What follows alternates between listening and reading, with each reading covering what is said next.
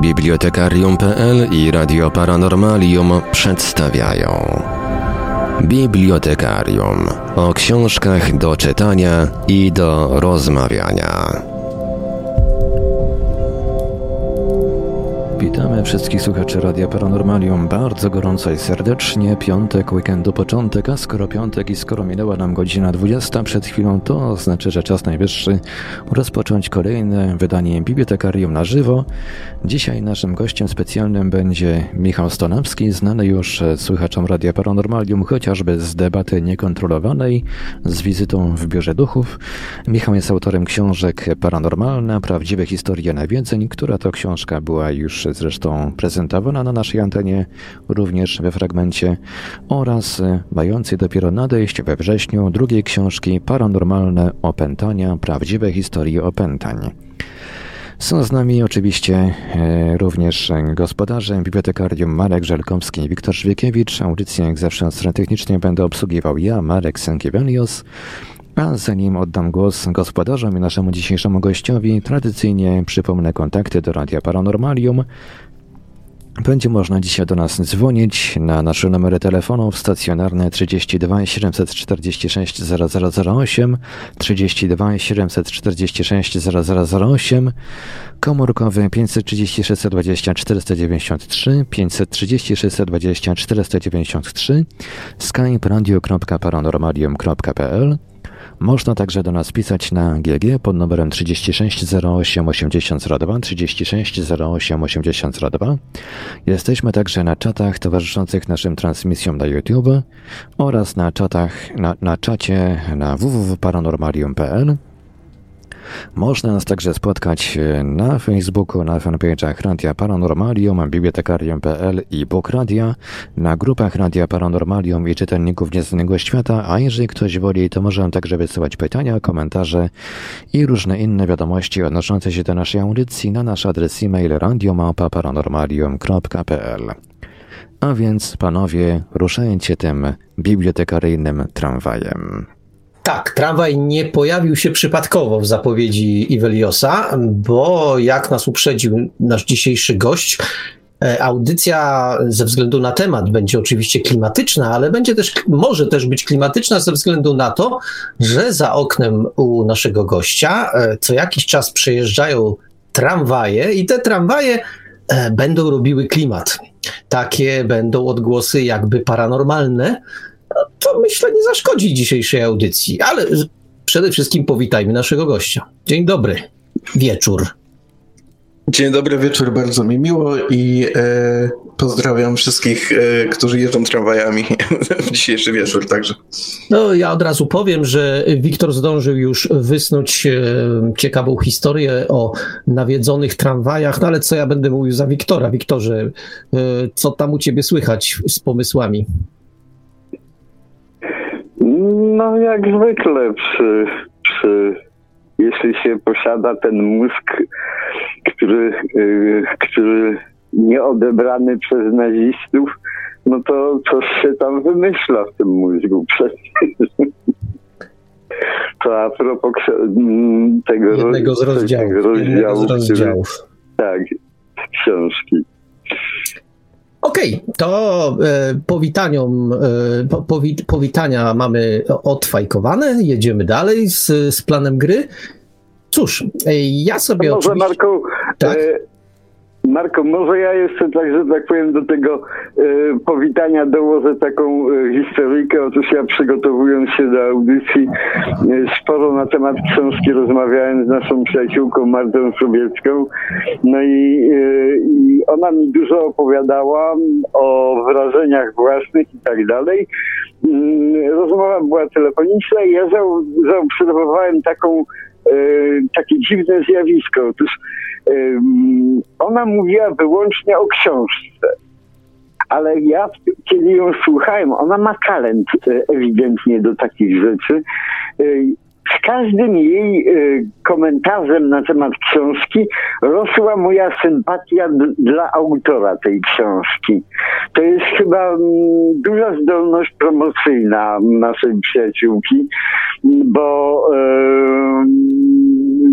nie mają mając jeszcze takiego stosunku osobistego wobec tekstu napisanego, już miałem, miałem ogromną, ogromną taką sympatię i wobec wiarygodności autorskiej, auto, wobec autora. No, trochę się zagmatwałem. No, Możemy jechać dalej.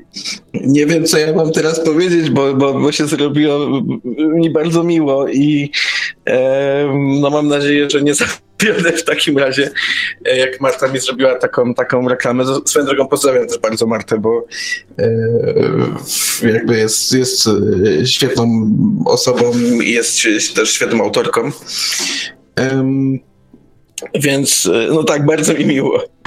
Nie wiem nawet jak, jak, jak przyjąć taki komplement. No, po prostu Marta dobrym PR-owcem jest i już, i kwita. Po prostu y, potrafi zadziałać działy marketingu y, różnych wielkich wydawnictw polskich i światowych czekają. Warto tylko trzeba, trzeba wykonać ten pierwszy krok, a zaręczam, że autorzy będą niezwykle zadowoleni. Cóż, ja na oczywiście, jak do każdej audycji mam przygotowaną super tajną listę pytań i teraz właśnie po nią, po nią sięgam. E, I zadam pytanie, które jest oczywiste. Każdego autora należy udręczyć tego rodzaju pytaniem, to więc co niniejszym robię. I to pytanie brzmi, jak się pojawił pomysł e, na tego rodzaju książkę? Oczywiście nie dopuszczę w tej chwili autora do, do tego, żeby odpowiedział, bo najpierw musi być jeszcze wstęp w moim wykonaniu, bo mm, tak jak napisał e, nasz gość na swoim blogu, notabene polecam, wystarczy wpisać imię, nazwisko i blog i się ten blog pojawia. Niezwykle ciekawy, dużo fajnej lektury. E, autor bardzo dba o to, żeby tam były rzeczy ciekawe, intrygujące. No, ale na tym blogu wyczytałem właśnie, ileż razy można debiutować, bo książka, o której dzisiaj mówimy, to jest debiut. Autor powie za chwilę, e, dlaczego debiut, ale tak naprawdę to nasz autor 11 lat temu debiutował, no bo autor poza tym, że pisze książki o charakterze takim reportażowo-historyczno-paranormalnym, nie wiem, czy jeszcze coś można dodać, pewno można, to jest też e, autorem literatury, no po prostu. Pisywał w różnych czasopismach, między innymi w Nowej Fantastyce. Jest autorem drukowanym w książkach, w zbiorach, w zbiorach e, rozmaitej prozy. Szczególnie rzuca się w oczy ta słowiańska, słowiańska odwołująca się do tradycji słowiańskich, mm, więc to, to literatura. O, więc, szanowny autorze, to e, będąc człowiekiem piszącym prozę, e, jak się wpada, co się dzieje, że nagle człowiek sobie mówi, a teraz napiszę książkę zupełnie inną? Cool, no to w sumie to jest tak, że e, ona nie była do końca inna e, od tego, co pisywałem, ponieważ e, mm, ja się zacząłem bardzo mocno wgłębiać swego czasu w literacki horror. I no stąd już naprawdę mały kroczek do aktywności paranormalnych takiego już bardziej z prawdziwego zdarzenia. Pomogły mi w tym zainteresowania, które um, miałem jakieś 10 lat temu. I, um, to takie zainteresowania, które chyba każdy w jakimś momencie swojego życia ma. Mianowicie właśnie ciekawość, czy jest jakaś druga strona, co jest po drugiej stronie, czy te rzeczy, które miałyby być po drugiej stronie, e, mają jakąś łączność z nami e, tutaj przebywającymi i e, no, ciekawość zaprowadziła mnie może nie do piekła, ale e, w miejsce, które było w jakiś sposób naznaczone, że, że, że miało być nawiedzone. Miało być to najbardziej nawiedzone miejsce Krakowa, czyli e, dom na Kosociskiej. On już dzisiaj nie istnieje, natomiast zaprowadziła mnie tam i ciekawość, i też e, trochę informacji o tym miejscu, które znalazłem w sieci. Wtedy bardzo dużo informacji było. W sieci wręcz kurczało o, o, o tym miejscu. Um, co się tam działo? Cóż, jakby myślę, że się trochę zainspirowałem całą otoczką, e, która, która tam występowała i też e, tym, że ze mną e, razem poszli, poszli znajomi, którzy no wtedy należeli do pewnych grup zajmujących się też tematyką okultyzmu.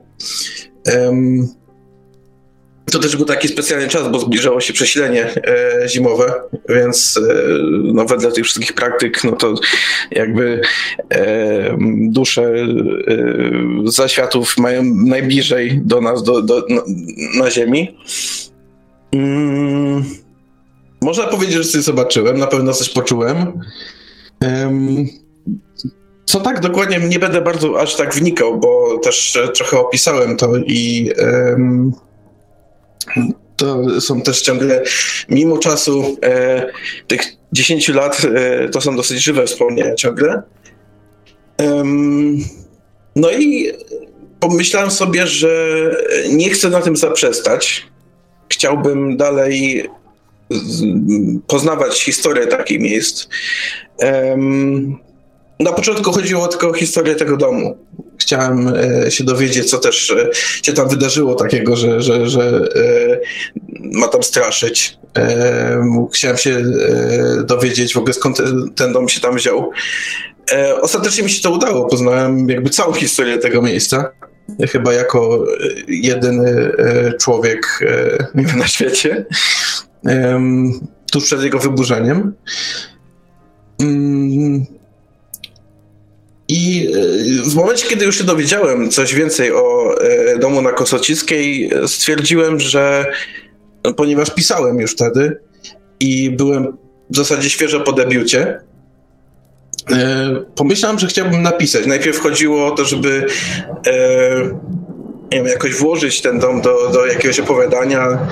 Potem pomyślałem sobie, że a może by to pociągnąć dalej, może stworzyć jakąś antologię E, bardzo byłem wtedy zafascynowany antologi antologiami opowiadań i stworzyć jakąś antologię odnośnie takich miejsc. E, e, I tak się w sumie narodził pomysł na taką moją pierwszą, pierwsze dziecko w tej tematyce, czyli mapę cieni która swoją drogą ma dzisiaj drugą premierę w zasadzie dzisiaj, no w pewnym sensie dzisiaj, ale w tym jakby okresie teraz, ma drugą premierę. I um, no cóż, no, y, ponieważ pomyślałem sobie, że nie do końca ufam swoim zdolnościom pisarskim, jako że jestem dopiero po debiucie, to, to y, nie byłem pewien, czy udźwignę tak duży temat sam, co zaprosiłem koleżanki i kolegów i zacząłem się wgłębiać coraz bardziej i bardziej w e, krakowskie wtedy miejsce nawiedzione. I tak już mi zostało w sumie, bo te historie są bardzo ciekawe i e, nierzadko fascynujące. O tych historiach pewno jeszcze porozmawiamy, natomiast e, to, co, to, co fascynuje mnie przynajmniej e, w tej książce, oprócz, oprócz warstwy faktograficznej czy warstwy związanej z historiami opowiedzianymi w książce, to jest warsztat, bo y, tak w naszej nawet prywatnej rozmowie mm, mówiłem o tym, że nasz gość y, przypomina mi takiego paranormalnego Wołoszańskiego, bo to jest mniej więcej tak skonstruowany tekst, że y, nie dostajemy mm, jako czytelnicy tylko i wyłącznie historii, która się kiedyś tam działa i opowieści o tym, że autor się na przykład bał w tym miejscu, jak był dostajemy y, znacznie więcej. Dostajemy dużo historii, dużo takich fabularyzowanych y, opowieści, y, dzięki czemu łatwiej nam wyobrazić sobie te miejsca przed laty chociażby. I to jest moim zdaniem wielka zaleta tej książki, że ona łączy kilka różnych stylów, kilka różnych ob sposobów obrazowania. I dzięki temu miksowi dostajemy dostajemy opowieści, które naprawdę działają, działają bardzo mocno na czytelnika, bo y, ta literackość, ta to opowiadanie historii, jakbyśmy się przenosili ileś lat wstecz, bardzo mocno działa na wyobraźnię. Y, jednocześnie to nie jest proste, y, proste łupanie tematu, czyli paranormalne, paranormalne, paranormalne. Dostajemy też masę informacji takich twardych, historycznych, fakty, nazwiska, różnego rodzaju wydarzenia, e, czasami poboczne, czasami nawiązujące tylko do, do, do głównego tematu, ale to wszystko stwarza pewien, pewne tło, dzięki któremu y, lepiej się tę historię po prostu pochłania. Tak, pochłania. To świadomie używam tego słowa, bo jak się w tę, w tę książkę, do tej książki człowiek przysiądzie, no to albo ma nockę zawaloną, albo no, zwycięży zdrowy rozsądek, ale pierwsze co się robi, jak tylko można do niej wrócić, to się do niej wraca. To tak mniej więcej, tak mniej więcej wygląda. No i właśnie, gdzieś w pewnym momencie powinno pojawić się pytanie, i to właśnie to pytanie, skąd. Y, skąd taka umiejętność łączenia tak różnych, no nie, trudno powiedzieć stylów, ale y, różnego sposobu y, opowiadania? Hmm, no tego nie widać, ale, ale już jestem cały czerwony na twarzy prawdopodobnie e, z, z, tego chwalenia. No, natomiast e, no jakby zostałem tutaj e, przyrównany do Wołoszańskiego, co mnie bardzo e, miło połychtało mi ego, ponieważ właśnie e, na nim e, się wzorowałem. Mm, jakby Wołoszański był z, zawsze jednym z takich moich idoli, jeśli chodzi o tematykę reportażu. E, właśnie zwłaszcza w, te, w realiach tam II wojny światowej. E, Niejedną noc spędziłem e, słuchając e, radia e, i sensacji XX wieku, potem także oglądając i wcześniej też oglądając, ale właśnie te jego słuchowiska mnie najbardziej e, uwiodły, można powiedzieć. I zawsze tam był taki właśnie wstęp e, mm, fabularyzowany, który bardzo do mnie przemawiał, jako że e, bardzo lubiłem zawsze historie fabularne. No a ponieważ e, jakby się tym zajmowałem e, wcześniej, to znaczy e, zanim zacząłem zajmować się tematyką paranormalną, to po prostu chciałem zawsze być pisarzem. To jakby to się wszystko ze sobą połączyło i też jakby zamysł był taki, żeby być jak najbliżej czytelnika, żeby jak najbliżej pokazywać mu pewne realia.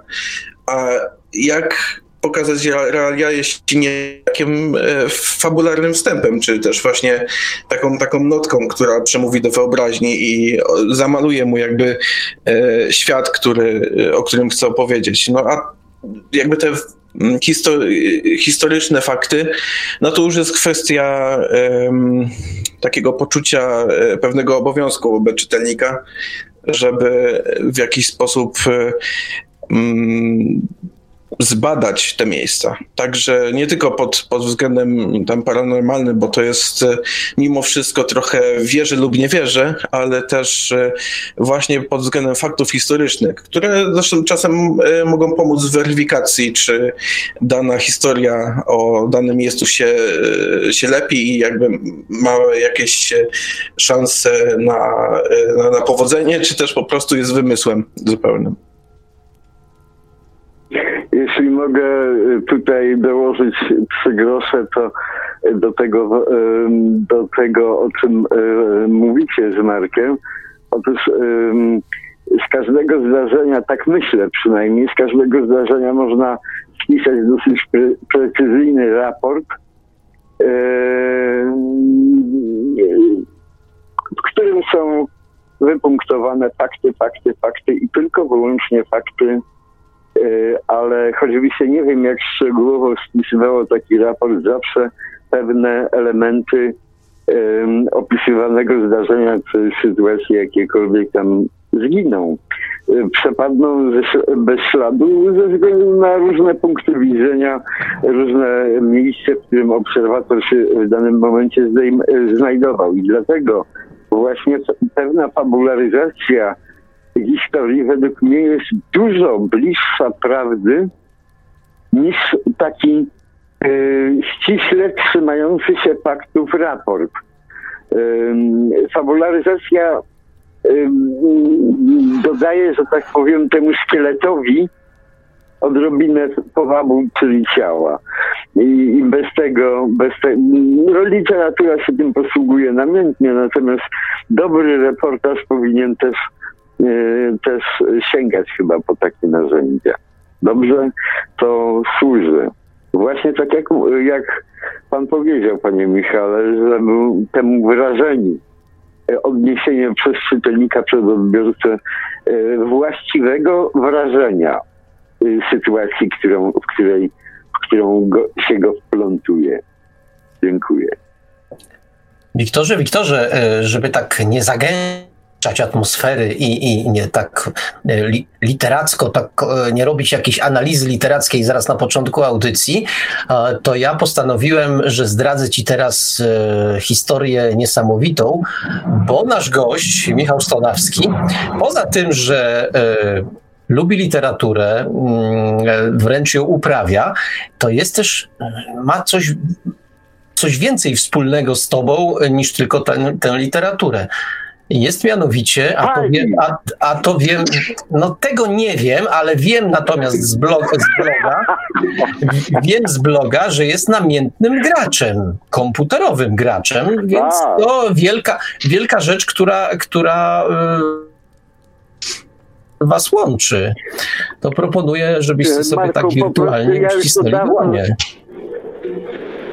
Marko, ja już dawno zauważyłem, że e, wiesz, wielcy wizjonerzy muszą być graczami, bo do niej, do, gry, do gier należy przyszłość. Ty, Marku, że tak powiem, wizjonerem jesteś marnem. No właśnie chciałem powiedzieć, przebuch jam rozpoznan, e, okazałem się wiz- wizjonerem małej klasy, no trudno, ale wiesz, żeby już tak nie było, no wiesz, zawsze muszę, e, muszę tak jak w przedszkolu powiedzieć, no proszę pani, proszę pani, ale tak nie do końca, bo ja czasami test pogrywam, test sobie w coś pogram, nie za często, ale jednak. Staram się przynajmniej. E, to, to tak pytanie rozluźniające do naszego gościa. Um, w co ostatnio pogrywa? O, będzie tego trochę. Um, Wróciłem ostatnio do ogrywania e, Skyrim. E, to jest gra, która się ze mną plącze. Ja w ogóle jestem bardzo dużym e, fanem uniwersum e, The Elder Scrolls, bo te gry jakby mają w sobie coś ciekawego, to znaczy one z zewnątrz wyglądają dosyć generycznie, takie jakby zwykłe fantazy, bijemy ze się ze smokami albo z jakimiś bestiami, Natomiast środku mają, e, kiedy człowiek się zagłębi trochę w lore i trochę bardziej w e, klimat świata, okazuje się, że mają tam niesamowitą ilość e, legend, e, różnych powiązań z e, naszymi jakby legendami, bo tam są tych, o, też odniesienia chyba do kultury indyjskiej, kultury tam e, troszeczkę chyba rdzennych Indian, nawet by się znalazło. Mm, w każdym razie e, no, te rzeczy są e, niesamowite i e, no, czasem nawet dosyć brutalne tam po, się, się okazują różne rozwiązania związane z historią. Więc ja lubię te wszystkie smaczki wyłapywać to jest coś, co ostatnio ogrywam, jeśli chodzi o ogrywanie dla, dla fanu e, zwykłego, ponieważ e, no, oprócz tego, że, że jestem graczem, to także e, zajmuję się projektowaniem gier. I no, współpracuję z paroma różnymi studiami robiącymi gry jakby tworząc też je w jakiś sposób. Co do innych gier, e, gorąco polecam e, grę, którą e, mogę ogrywać dosłownie co chwilę. To jest Soma. Soma to jest taki fajny horror, który się rozgrywa na dnie oceanu. Niesamowity jest klimat. No i oczywiście z panem Wiktorem jak najbardziej wirtualny uścisk dłoni. dzięki, dzięki. No to ja się muszę, muszę dowiedzieć o kilka rzeczy. Pierwsza rzecz to w jaki sposób pan współtworzy te gry? Czy, tylko, czy od strony fa fabuły, fabularnej, czy od jakiejś jeszcze innej?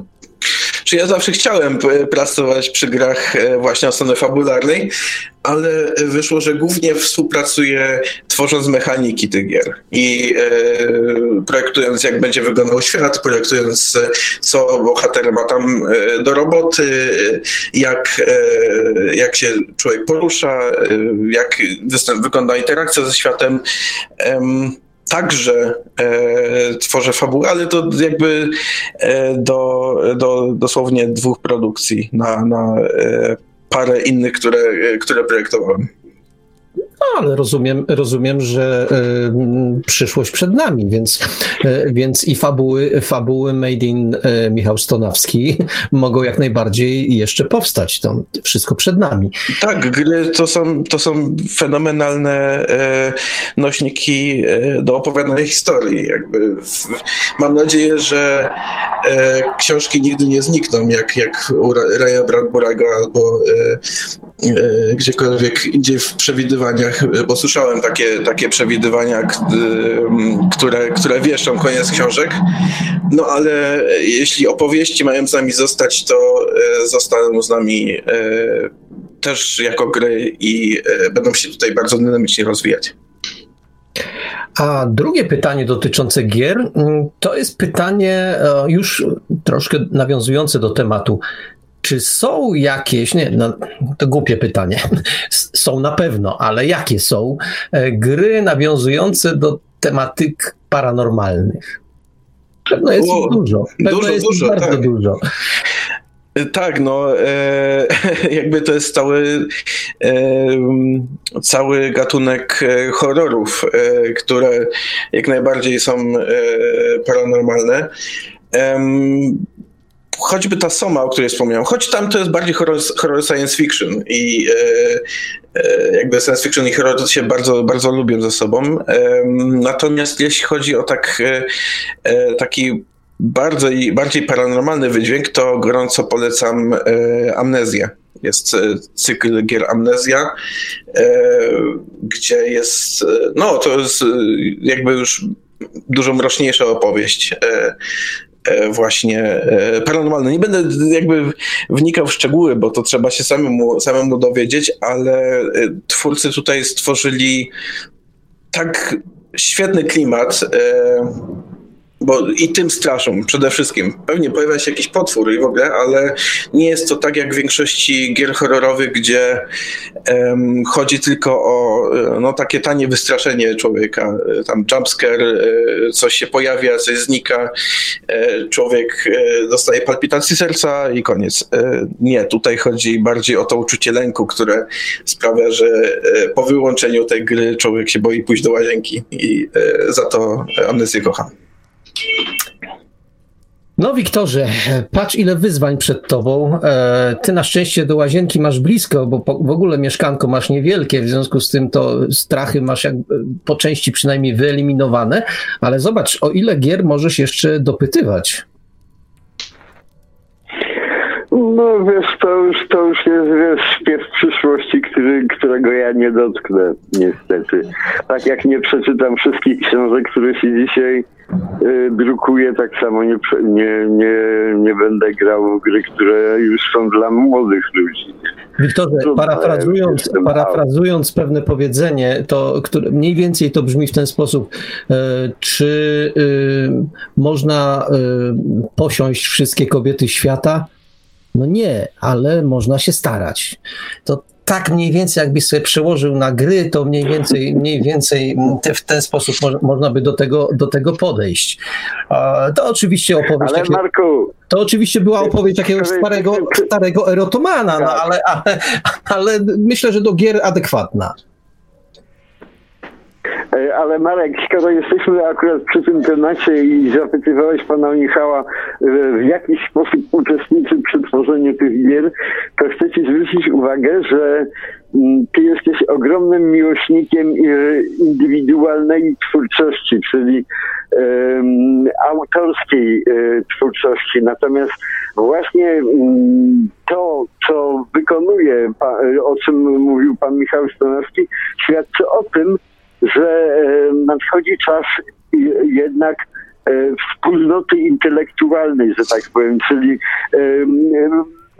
będą dzieła, będą gry, będą pewne światy tworzone, nie podpisane już nigdy żadnym nazwiskiem, gdyż e, jednostka w tym momencie nie ma znaczenia wielkiego. Na to się składa czasami ogromna, ogromna setki albo tysiące wręcz ludzi, którzy, którzy e, miłośników, którzy dokładają swoje tam drobne cegiełki. Oczywiście jest, są reżyserzy, są ludzie, którzy tam trzymają jakoś te lejce, ale, ale ten, ten dyliżans jedzie jednak w kierunku pchany przez cały zaprzęg ludzki, więc o Wiktorze, o Wiktorze jakżeś ja, żałuję, jakżeż ja żałuję, że my prowadzimy audycję w trybie covidowym, bo jakbyśmy prowadzili ze studia wspólnie, to bym cię złapał za szyję i udusił, albo może jakoś inaczej zaciukał, bo mniej więcej w połowie twojej wypowiedzi y, już mi się tam nóż w kieszeni otwierał, bo do połowy całkiem się z tobą zgadzam, a od połowy zupełnie nie.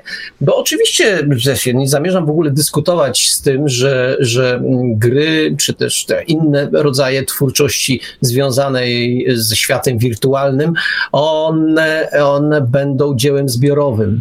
Natomiast to i tak nie wyeliminuje takich y, porywów y, geniuszu albo takich, takich y, diamencików, no jak chociażby Wiedźmin gdzie jednak oczywiście w tworzeniu gry, gry, to brało udział masa, masa z przewagą jeszcze masy, ale gdzieś tam na początku była myśl, która się zrodziła w głowie jednego człowieka. I to było ważne. I myślę, że, że podobnie jest przy grach. Czasami jest to efekt zbiorowego geniuszu, a czasami geniuszu jak najbardziej e, pojedynczego.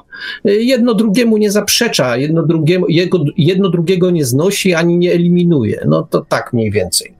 Ale myślę, że to Ale nie jest dobry Marku, moment, żebyśmy o grach dyskutowali. Marku, Moment, dobrze, ale wiesz Marku, jak powstają chmury? Jest czyste niebo, absolutnie przezroczyste. Wystarczy jeden tyłek, y, od którego zaczyna się, że tak powiem, skraplanie pary, to znaczy tworzenie pary w, y, w atmosferze. I tak powstają chmury. Od, od pyłku. My, jako ludzie, już jesteśmy tylko wyłącznie pyłkami.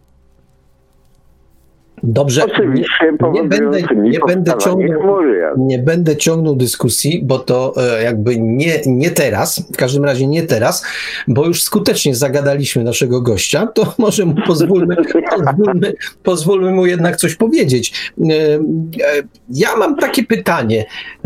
Po lekturze, po lekturze książki wiele razy sobie zadawałem pytanie, na ile Michał Stonawski jest człowiekiem o silnym silnych nerwach, bo w niektórych tych lokacjach, które, które opisuje książka, no to trzeba mieć naprawdę grubo, grubą skórę, albo no w każdym razie być dosyć odpornym na stres. No tak to ujmijmy. O, to jest ciekawe pytanie, zwłaszcza, że w paru tych e, lokacjach e, byłem zupełnie sam, więc e, no miałem podwójnie ciekawe okoliczności i, i pojawiały się rzecz jasne nerwy, chociaż bardziej może powiedzieć, że, że adrenalina mm, tutaj, tutaj grała rolę to jest trochę, trochę uzależniające, jak, jak, e, e, jak jeśli, jeśli w grę e, wchodzi adrenalina.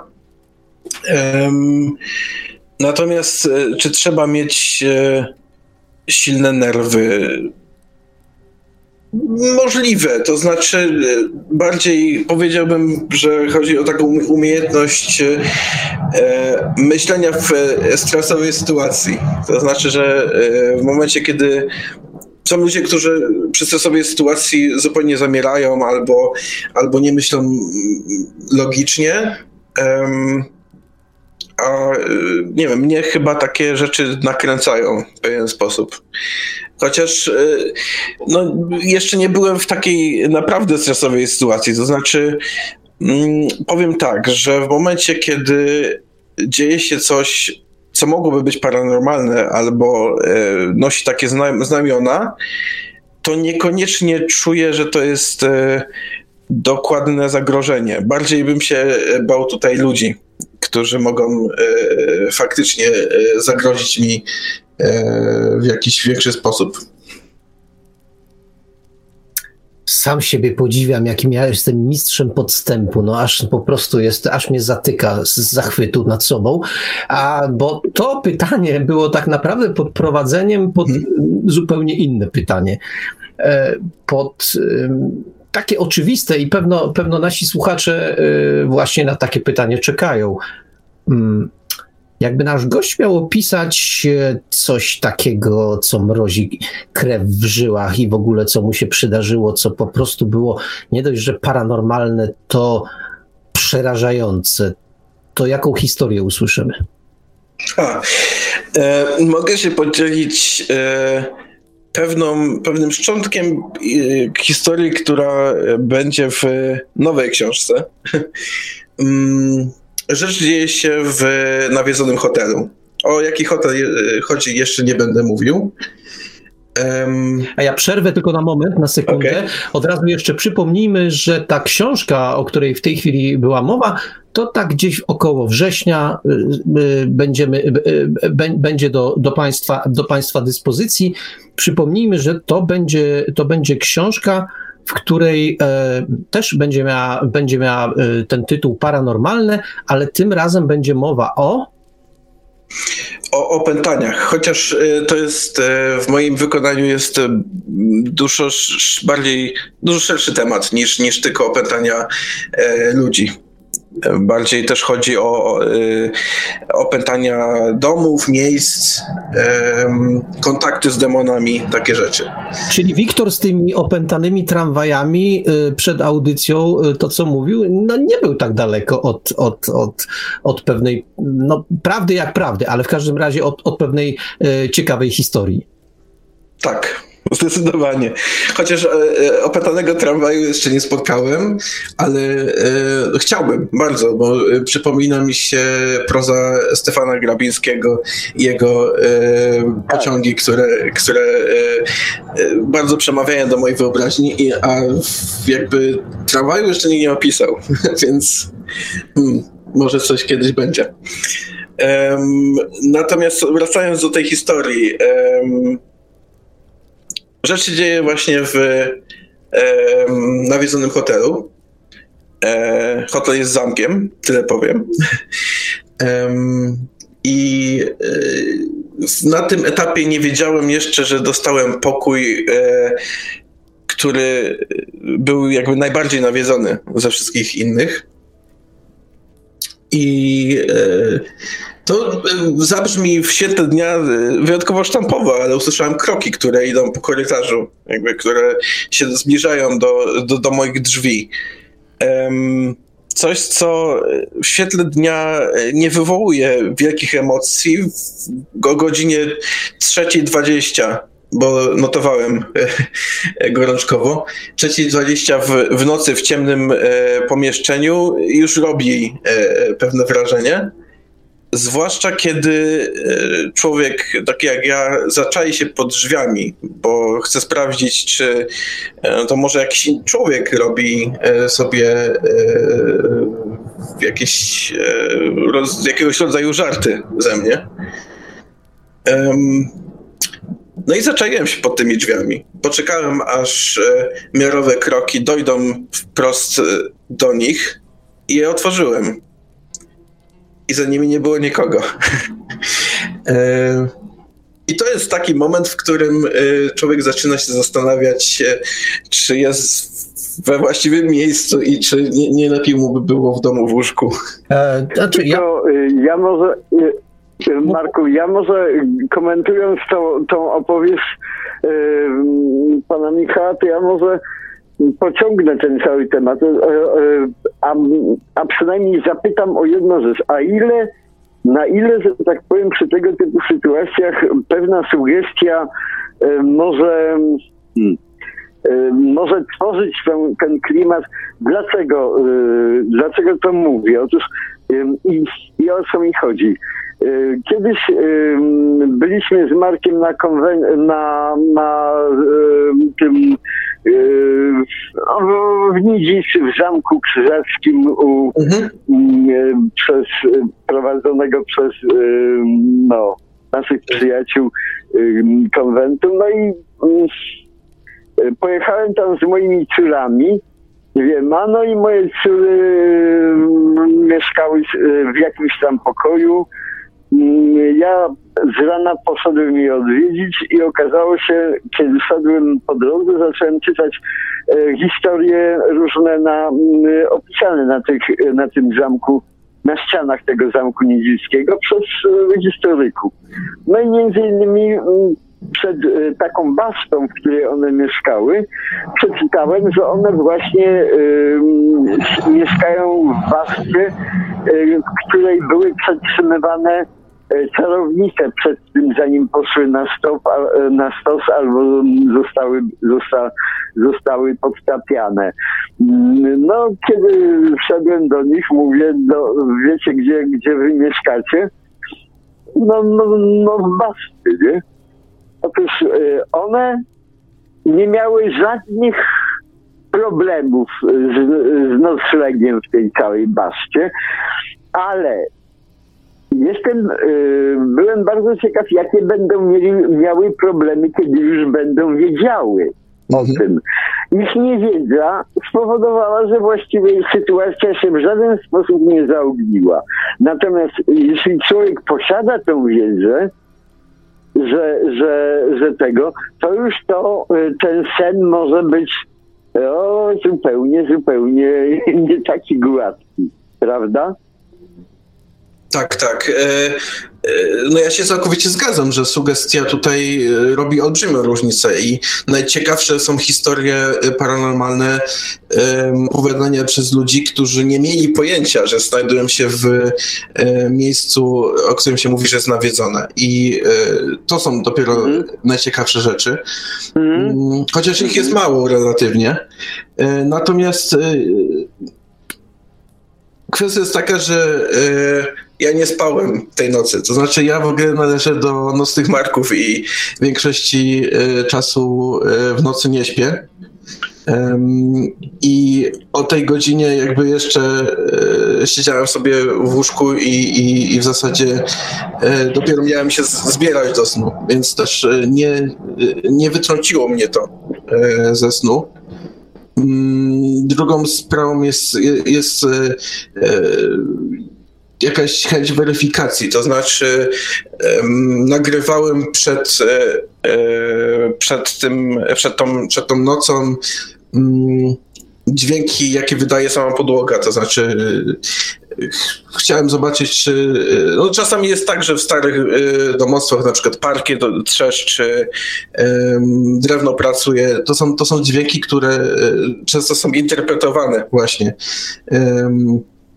jako, jako dźwięki paranormalne, ale no nie są takimi.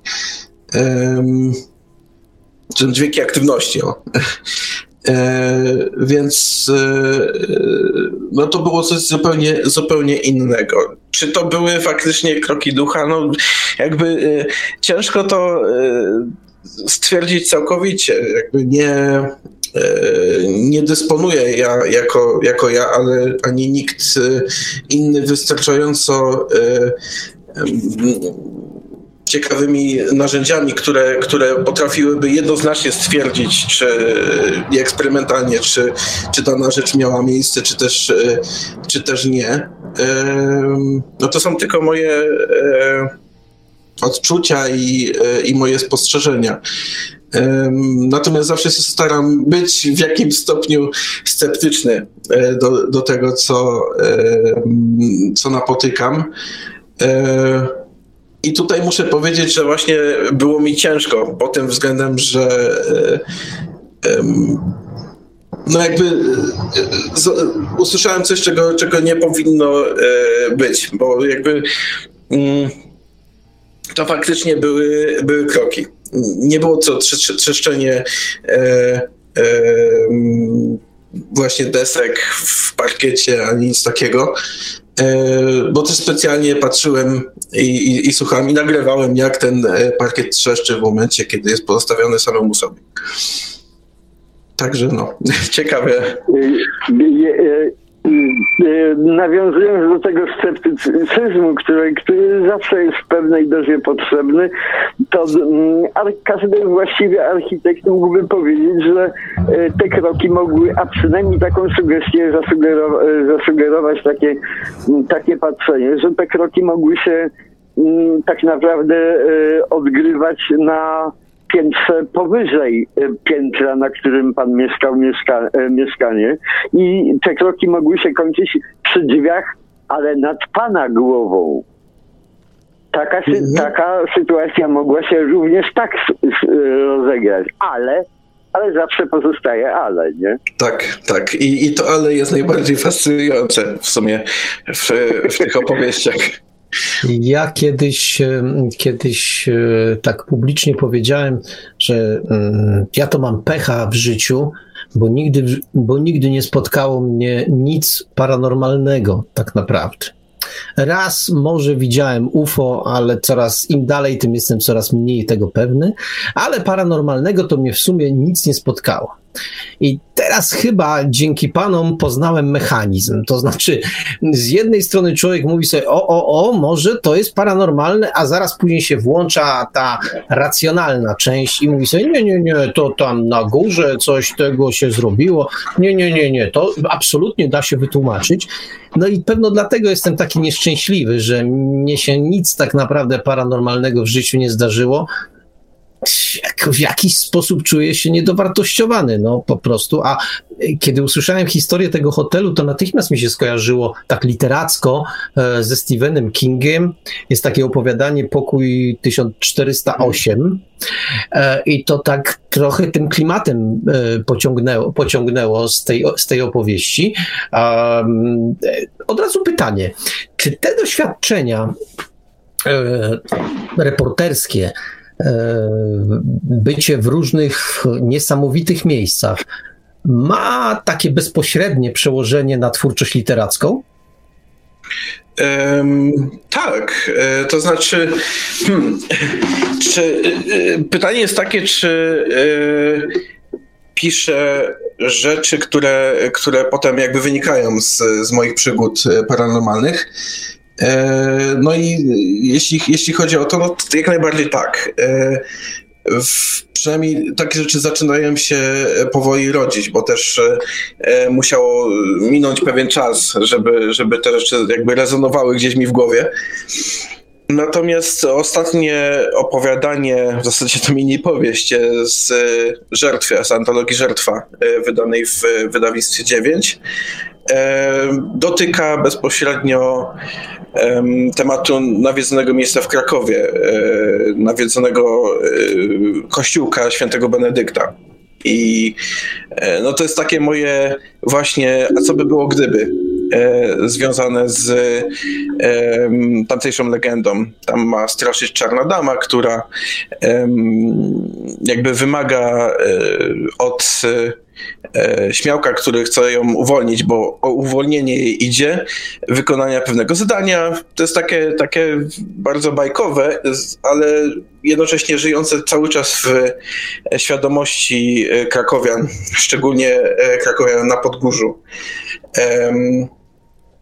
I e, no ja sobie dopisałem do tego pewną historię i pewne dociekania związane z tym, że a nuż ta istota e, to nie jest jakaś uwięziona księżniczka, tylko, e, coś o wiele bardziej przedwiecznego. No ale to jest już zupełna fikcja oczywiście. A ten szpital dla, dla umysłowo chorych, w każdym, czy, czy to na przykład też nie jest świetna sceneria? E, tak, jak najbardziej. I e, no, może się coś tutaj e, pojawi. Chociaż. Mm, no na razie mi się to wydaje zbyt sztampowe. To znaczy opowieści paranormalne często bywają właśnie takie nie do końca oczywiste, takie, że ludzie by się spodziewali bardziej, nie wiem, jakichś lewitujących dziewczynek chodzących po, po suficie, a dostają właśnie nawiedzony szpital e, psychiatryczny. Coś, co e, no, spodziewaliby się, że, że, że, że, będzie w takiej historii, prawda? I no, ja jakby nie do końca lubię takie, takie oczywiste historie, jeśli chodzi o e, samą fa fabułę, o, o coś, co jakby jest już zależne tylko ode mnie, a nie od świata, który badam. Więc no, staram się jakby e, opisywać coś, co jest, e, no mam nadzieję, mniej e, oczywiste. Natychmiast przyszła mi do głowy historia e, tego rodzaju, że e, pacjenci takiego szpitala mogą mieć poczucie, a może to jest właśnie prawda, że ten szpital jest jakby takim ostatnim bastionem normalności, że szaleństwo jest wokół tego szpitala wariatów. To, to, mi się, to mi się na przykład wydaje ciekawe, może też sztampowe, ale padła tutaj, y, padła tutaj nazwa y, wydawnictwa 9, to ja od razu skorzystam z okazji i zaproszę naszych słuchaczy za tydzień, bo za tydzień no nie ma, proszę Państwa, ABW, jest znowu bibliotekarium ku uciesze niektórych, e, ku zawodowi innych i w tym, e, w tym, w tym bibliotekarium będziemy gościć szefa wydawnictwa 9, Krzysztofa Bilińskiego. No i zapraszamy, zapraszamy. Będzie myślę ciekawie. A wracając, wracając do, do książki. O, to brzmi paranormalnie, to co było przed chwilą. tak, naprawdę, naprawdę mocno paranormalnie. Tak, to przy, przy tak, tam z, tłum, z tłumikiem coś miał chyba, ale to brzmiało bardzo paranormalnie. A wracając do książki, to powiem, że jednym z takich e, elementów, momentów, e, kiedy, kiedy się e, tak bardzo zidentyfikowałem z tą książką, kiedy, kiedy poczułem, że jest mi, jest mi do tej książki bardzo blisko, to w pewnym momencie aut, yy, przytaczasz, szanowny autorze, taką myśl jednego z egzorcystów, chyba egzorcystów, który mówi o tym, że dusza może umrzeć, że to jest sprawa energii, zgromadzonej w ciągu życia i być może ona się wyczerpuje i ona się wyczerpuje na tyle powoli, że dla zwykłych śmiertelników to jest wieczność, ale jednak dusza nie jest wieczna. I to oczywiście ciekawa koncepcja, e, ale zdziwiło mnie coś innego. W pewnym momencie przeczytałem jeden z komentarzy, bodajże pod filmem, który jest na kanale e, Paranormalium, i ktoś napisał z taką niezachwianą pewnością siebie, że dusza jest nieśmiertelna i koniec. I w ogóle nie ma na ten temat dyskusji. I powiem, że e, tu się poczułem taki lekko wykluczony, że jednak e, panuje wśród, e, panuje, panuje przynajmniej wśród niektórych takie głębokie przekonanie, że pewnych prawd trzeba bronić za wszelką cenę i rzucenie takiej obrazoburczej tezy, że dusza może umrzeć, jest już ponad ich siły to ja bym poprosił naszego gościa o skomentowanie. Um, no cóż, no, to jest kwestia e, chyba wiary w tym wypadku. E, są ludzie, którzy będą e, jej bronić e, e, własną piersią. No to nie jest, e, w pewnym sensie to jest chwalebne i bardzo ciekawe. Z drugiej strony, no to jest takie trochę ograniczające, tak, że e, bo można, można jakby przyjąć, ktoś ma inny, inny pogląd. nawet się z nim nie zgadzając. I to jest, to jest ścieżka, którą ja jakby polecam to zdanie e, jakby tego egzorcysty, ja, ja ich nazywam egzorcystami, bo oni sami sam jakby się też e, nazywają tak, natomiast e, oczywiście nomenklaturą kościelną to są, to nie są egzorcyści. Ale któryś z nich nawet podkreśla, że w pewnych sytuacjach jednak trzeba kapłana, że w, tak, pewnych, tak, tak. w pewnych sytuacjach czują się bezradni. Tak. No bo to są jakby jeśli chodzi o, o, to, no to oni jakby e, często uważają e, się za takich pomocników na przykład kościoła. E, spotkałem parę ludzi, którzy, którzy tak e, jakby e, uważa, że, że, że pomagają. Natomiast jeśli chodzi o spotkanie z czymś naprawdę potężnym, no to wtedy musi już działać kapłan wyznaczony przez biskupa, czyli po prostu właśnie egzorcysta. To jest kwestia chyba tego, po której stronie, może nie barykady, ale w którym miejscu i w jakim ruchu takie osoby się znajdują, no bo są e, właśnie różne, różne e, ruchy ezoteryczne, różne e, wspólnoty okultystyczne i oni wszyscy mają właśnie swoich odpowiedników egzorcystów. Natomiast no, co do samego komentarza, a propos komentarza pod filmem, no to cóż, no jakby każdy ma chyba prawo do własnej, własnej opinii. E, nie do końca, jak wspomniałem, lubię to, że e, ktoś e, jest zamknięty, ale to jest jego, jego jakby całkowita sprawa, to jaki ma światopogląd. Mm, no jakby ja przytoczyłem w mojej książce informacje na temat tego, e, że jest taki pogląd, że, że, że, że ta dusza nie jest nieśmiertelna, bo mnie samego to zdziwiło właśnie, bo to jest coś, e, o czym usłyszałem w zasadzie w pierwszy i chyba ostatni raz. Nikt, nikt później nie, nie, nie przytoczył mi takiego poglądu. Uznałem to za dosyć ciekawą koncepcję. I w sumie tyle.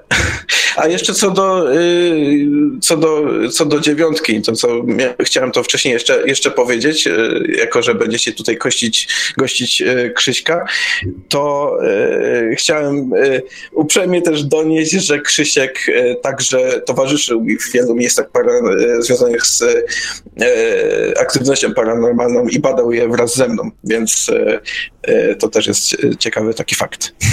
Uprzejmie notuję, na pewno, na pewno o, o, o tę rzecz zapytamy.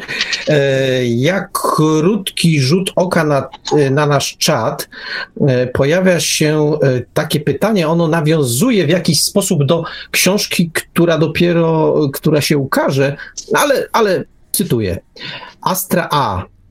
Kto jest najbardziej narażony na ewentualne opętanie? W jakich sytuacjach czy okolicznościach? No i jak nie dopuścić do tego?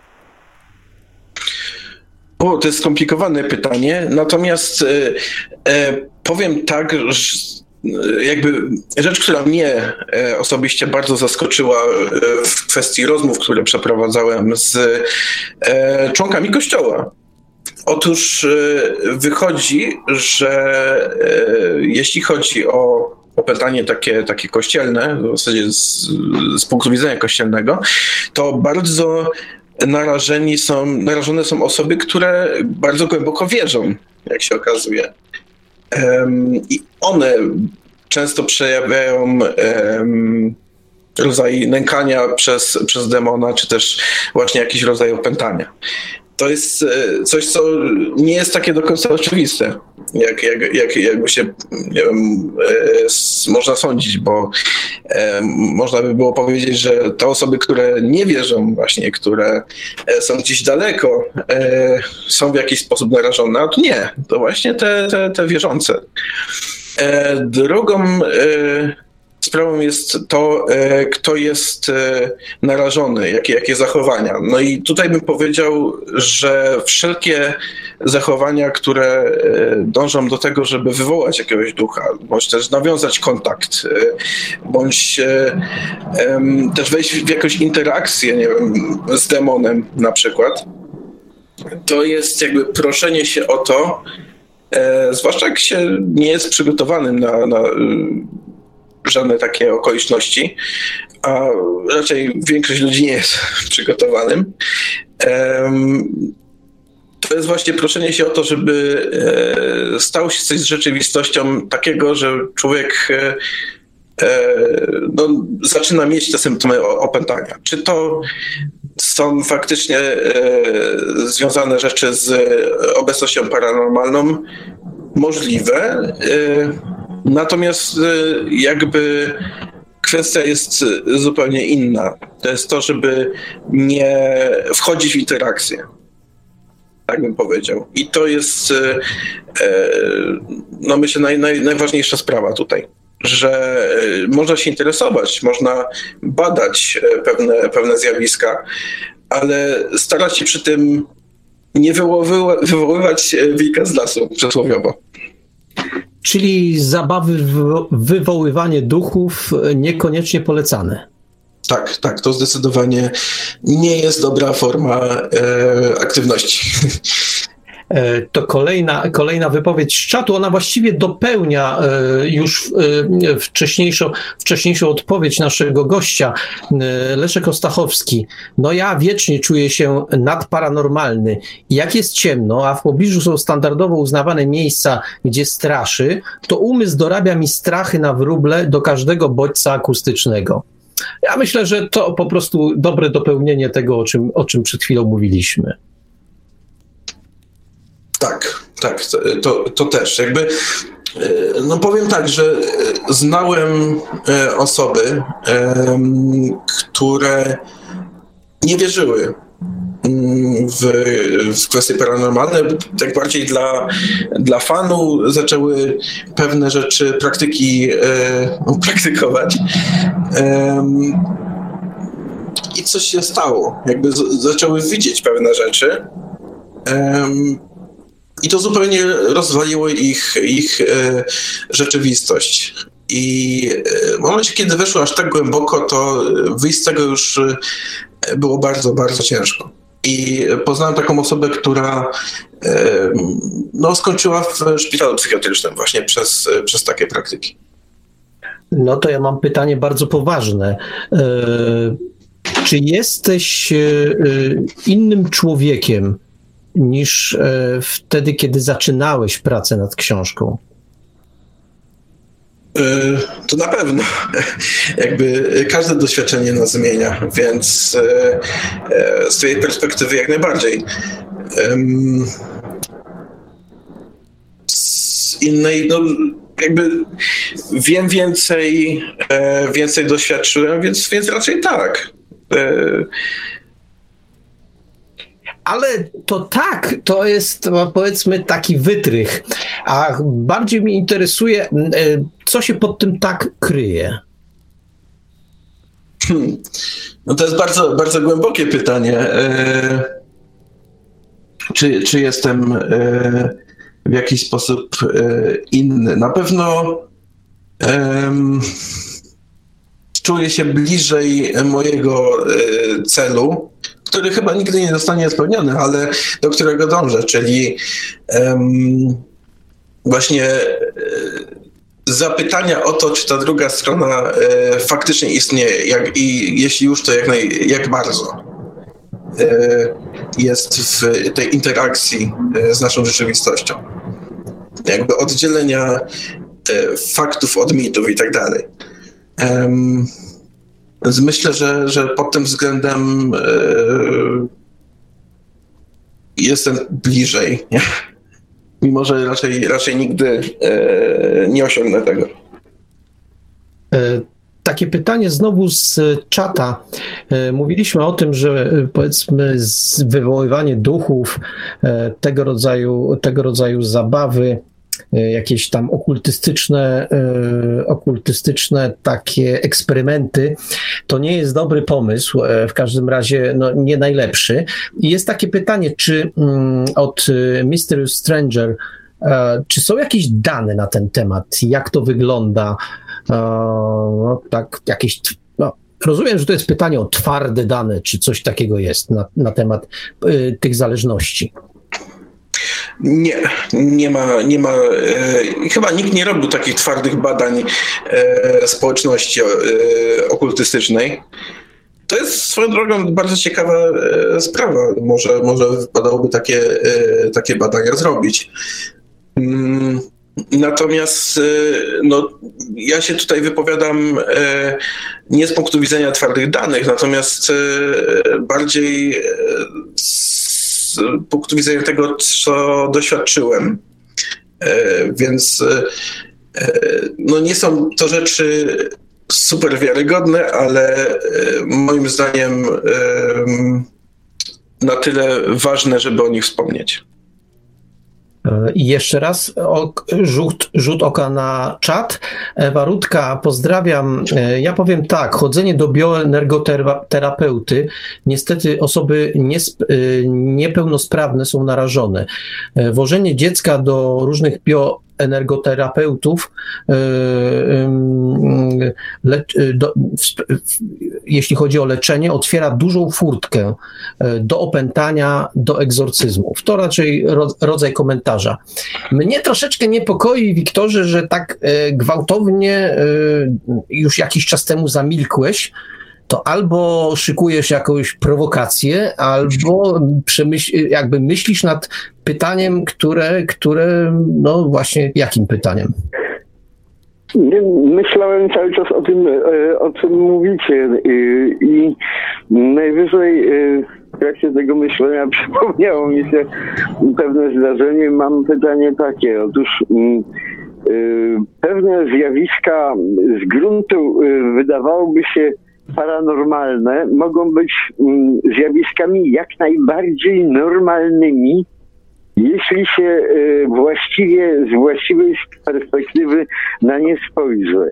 Dam przykład tego, który skojarzyłem sobie, y, kiedy czytałem akurat ten rozdział o tym nazistowskim szpitalu pod Poznaniem o Zosiówce, y, kiedy autor tekstu opisuje w jaki sposób wchodzi do, do, tego, do tej ruiny tego, tego szpitala i dokładnie posługuje się mm, słowami, że czuję, czuję czy czułem zapach krwi która kiedyś tam była, przez to pół wieku minęło przecież, nie? No i do, do tej sytuacji przedstawię inną sytuację. Otóż w stanie wojennym e, pojechałem z przyjacielem rąbać las w Bieszczady. Rąbaliśmy, wyrąbaliśmy kupę hektarów lasu, oczywiście takiego śmiecia leśnego.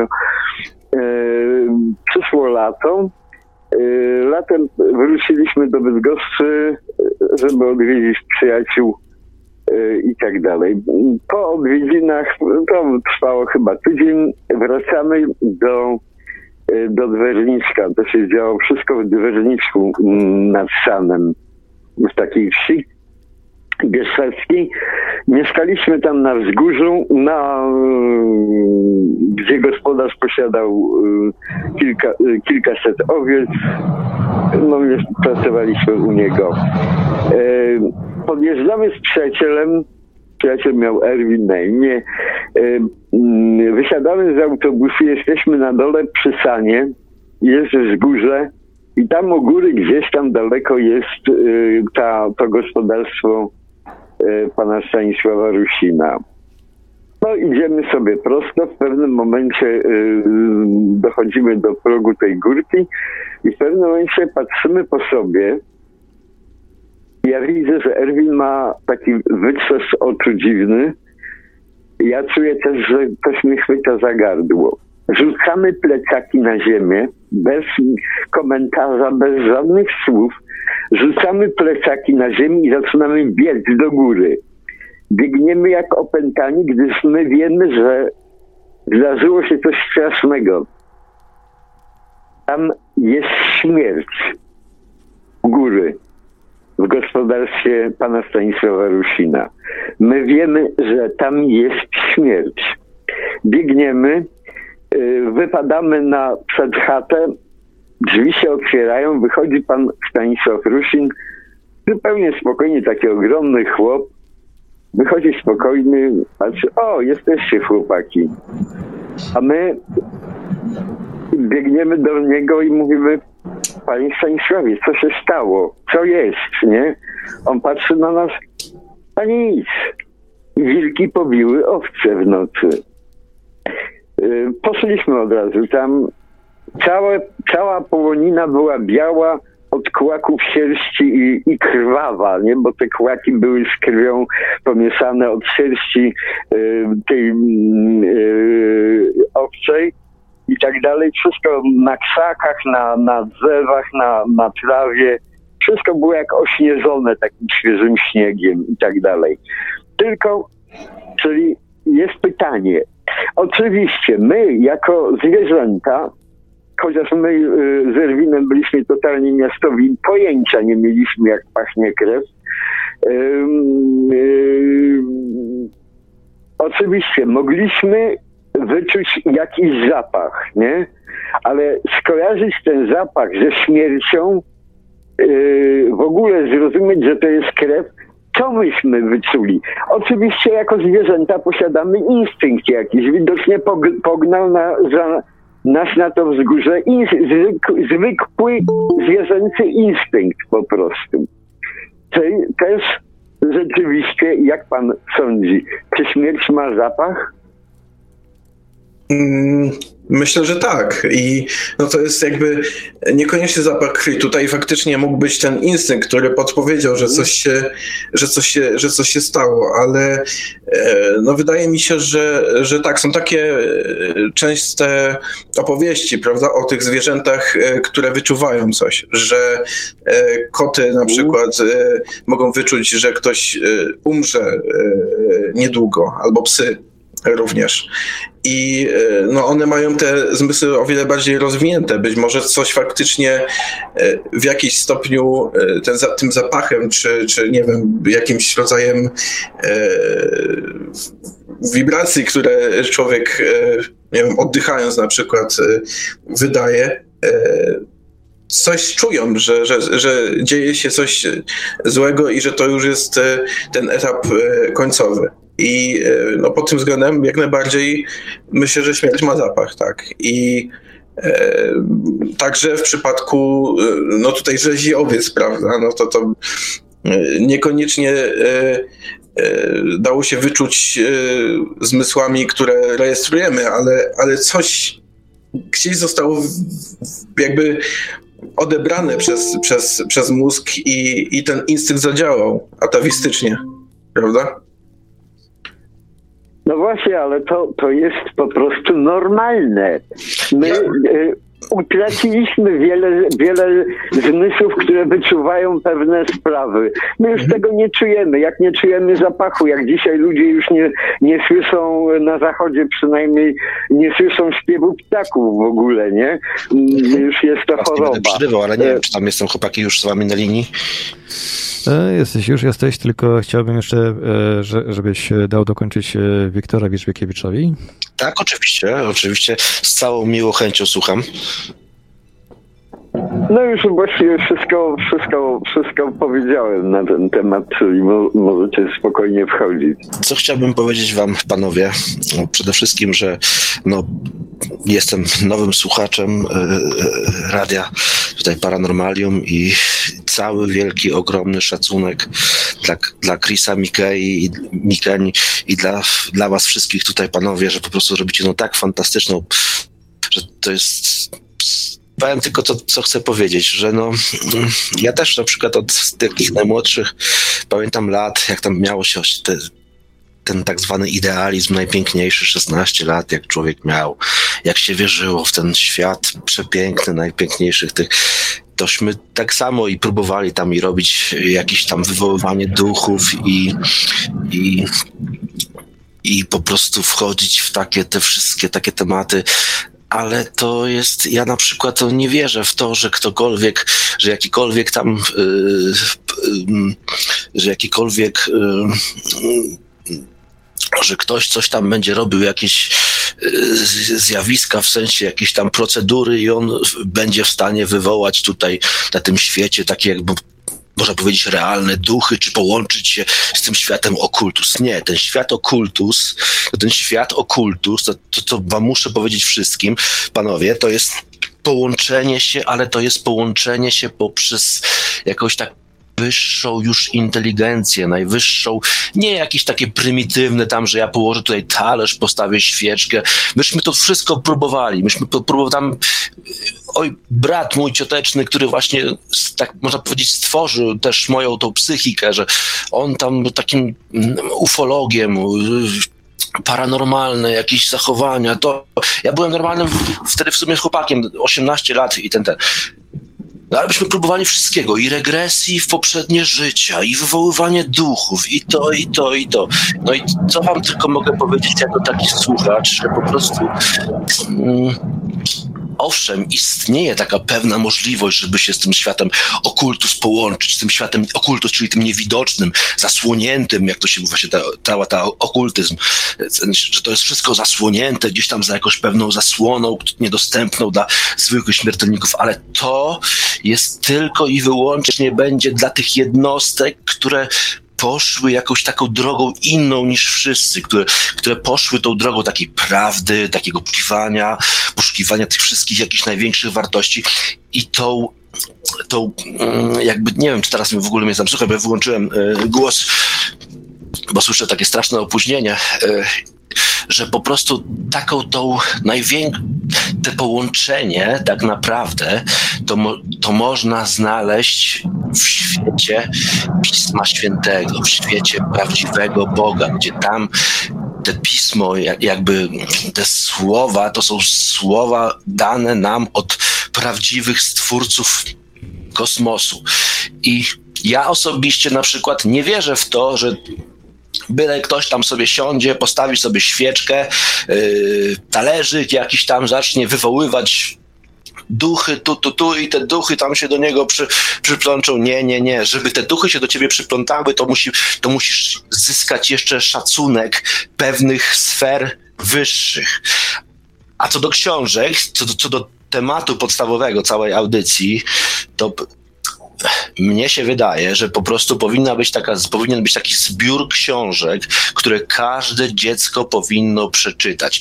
I to powinien być zbiór książek przede wszystkim tak o, o fizyce, o chemii, o filozofii, o psychologii, naj, naj, same tylko i wyłącznie podstawy, żeby każde dziecko, żeby każdy ten umysł i ten młody, dojrzewający, jakby ten powiedzieć, ten człowiek, żeby on znał przynajmniej te wszystkie podstawy i dopiero później na tych, na, na, na podstawie tych, e, tych jakby tego fundamentu filozofii całej, tego myślenia, tej idei, dopiero mógł budować swoje jakieś tam własne interpretacje, powiedzmy, czy tam tę tą ideologię. Ale nigdy nie uwierzę komuś takiemu, kto będzie mi mówił, że on tam jakiś tam e, wywoływał w piwnicy, jak to się mówi na tym, tym e, talerzyku, bo on przeczytał książkę, czy tam coś, jakieś te, te, te, te. Nie, nie, nie, nie, nie. Ten świat ten świat okultus, on jest ten światem tylko i wyłącznie dla ludzi wybranych i ci ludzie tylko i wyłącznie, ci ludzie wybrani, oni posmakują tego świata okultus, ale to on, ten świat się sam do nich zgłosi, a nie ma tam takich jakichś tam, że to jakiś tam Poligers się przyczepił tutaj, bo baba położyła świeczkę na tym tym i wywołała swojego męża. Nie, no nie, przepraszam, ale ja w takie rzeczy na przykład już na podstawie tej wiedzy, którą mam, a już nie żyję na tym świecie, jak to się mówi lat 20, tylko jeszcze dwa razy więcej można powiedzieć, to na tej podstawie takie wnioski wyciągnę. I uważam, że no, przede wszystkim robicie wspaniałą robotę i słuchać was, panowie, jest największą przyjemnością. Dziękuję za, za wypowiedź, jeśli tak Nie wiem, czy było mnie słychać. Czy... Było słychać bardzo, bardzo dobrze. Ja, ja może, może Michał by się chciał odnieść do słów słuchacza, który się już rozłączył. Mm, tak, tak. E, e, jakby ja widzę tu takie dwa wątki, do których się odniosę. E, pierwszy to będzie kwestia tego, powiedzmy, kanonu, o którym tutaj słuchacz wspomniał, tych lektur, które każdy powinien przeczytać. O ile ma to jakby sens, to ja osobiście nigdy nie byłem fanem żadnego kanonu lektur i, i, i narzuconych e, jakby prawideł, co każdy powinien się nauczyć. Byłem bardziej fanem poszukiwań. Zresztą no to, to po prostu wynika z e, tego, że nigdy się nie polubiłem z, systemem edukacji. Jeśli natomiast chodzi o e, kwestię e, paranormalną, i, i kwestię tego, czy e, to tylko osoby wybrane mogą czuć, spotkałem się ze stwierdzeniami, że e, tylko jakby osoby wybrane przez e, rodzaj boskiej obecności e, mogą poczuć więcej. Możliwe, że tak jest. Jakby nie, nie mam zamiaru tutaj zaprzeczać bądź nie jakiejkolwiek teorii, bo też nie, nie, nie po to tu jestem. Bardziej jestem do tego, żeby je poznawać i przedstawiać dalej i je spisywać. Natomiast no, wydaje mi się, że w kwestii tego niebezpieczeństwa to nawet nie chodzi o to, że to musi się faktycznie dziać, tylko że ta osoba, która powiedzmy siadła przez tym, e, jak tutaj autor, e, jak tutaj wspomniał słuchacz, e, ołtarzem ze świeczką na przykład, że ona po prostu uwierzyła w to, że pewne rzeczy się dzieją. I ten, można powiedzieć, czynnik placebo nawet może czynić bardzo dużą różnicę. I ta osoba może faktycznie nic się nie będzie działo, ale jeśli ona uwierzy, że, że się dzieje, że, że widzi pewne rzeczy, no to dalej dla niej te rzeczy się będą działy i będą miały realny wpływ.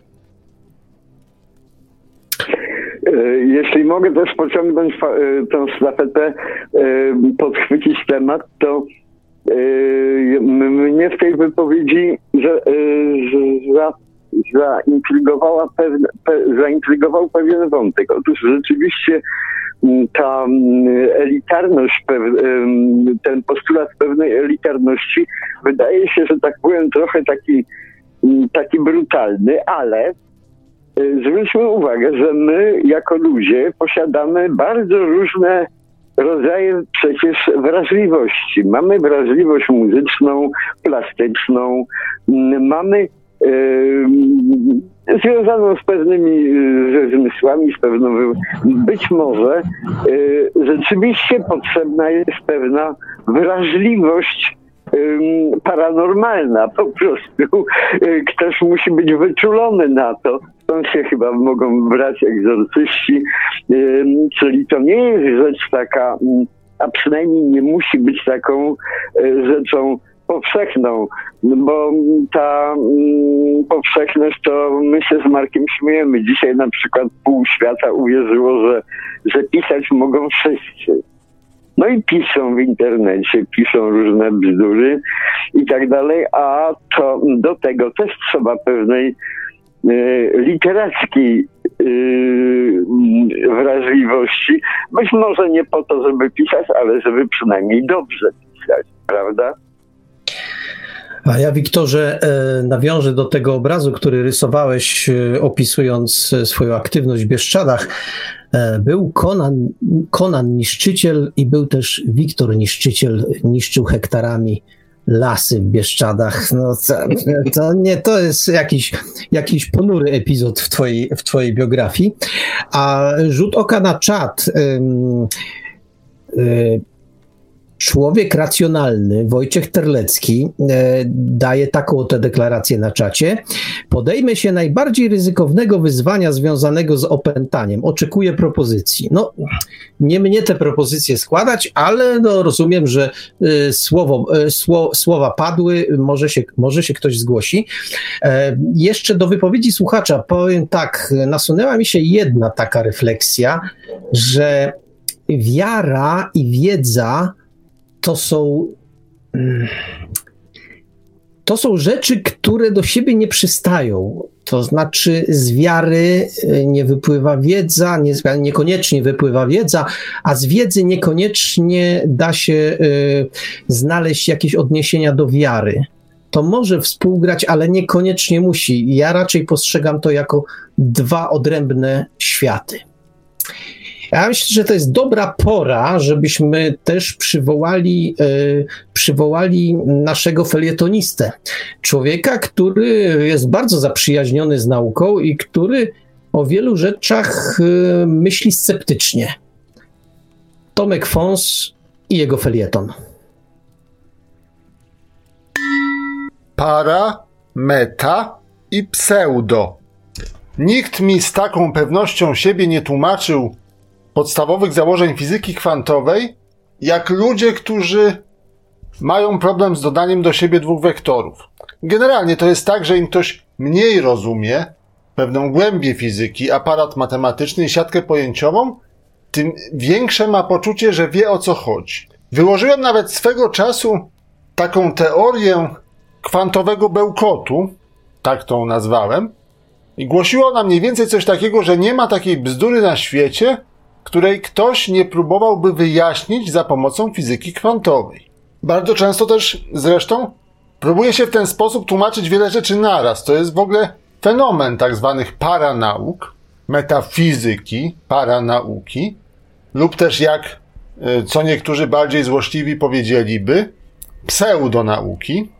Więc pewien fenomen tego rodzaju zjawisk, tego rodzaju obszarów ludzkiej aktywności jest taki, że bardzo wiele teoretycznie różnych rzeczy jest wpychanych jakby do jednego worka, tak? Od UFO po jakieś zjawiska, no, psychik, po angielsku by się powiedziało psychic fenomena, czyli te zjawiska związane z telepatią, z telekinezą, z psychokinezą, tak? Z jakimś być może uzdrawianiem duchowym różnego rodzaju. Uzdrawianie jest w ogóle ważne. Ludzie bardzo lubią być uzdrawiani, natomiast nie lubią być zdrowi, bo jak ktoś jest zdrowym, no to nie może być uzdrowionym, a przecież o to właśnie chodzi, aby być uzdrawiany.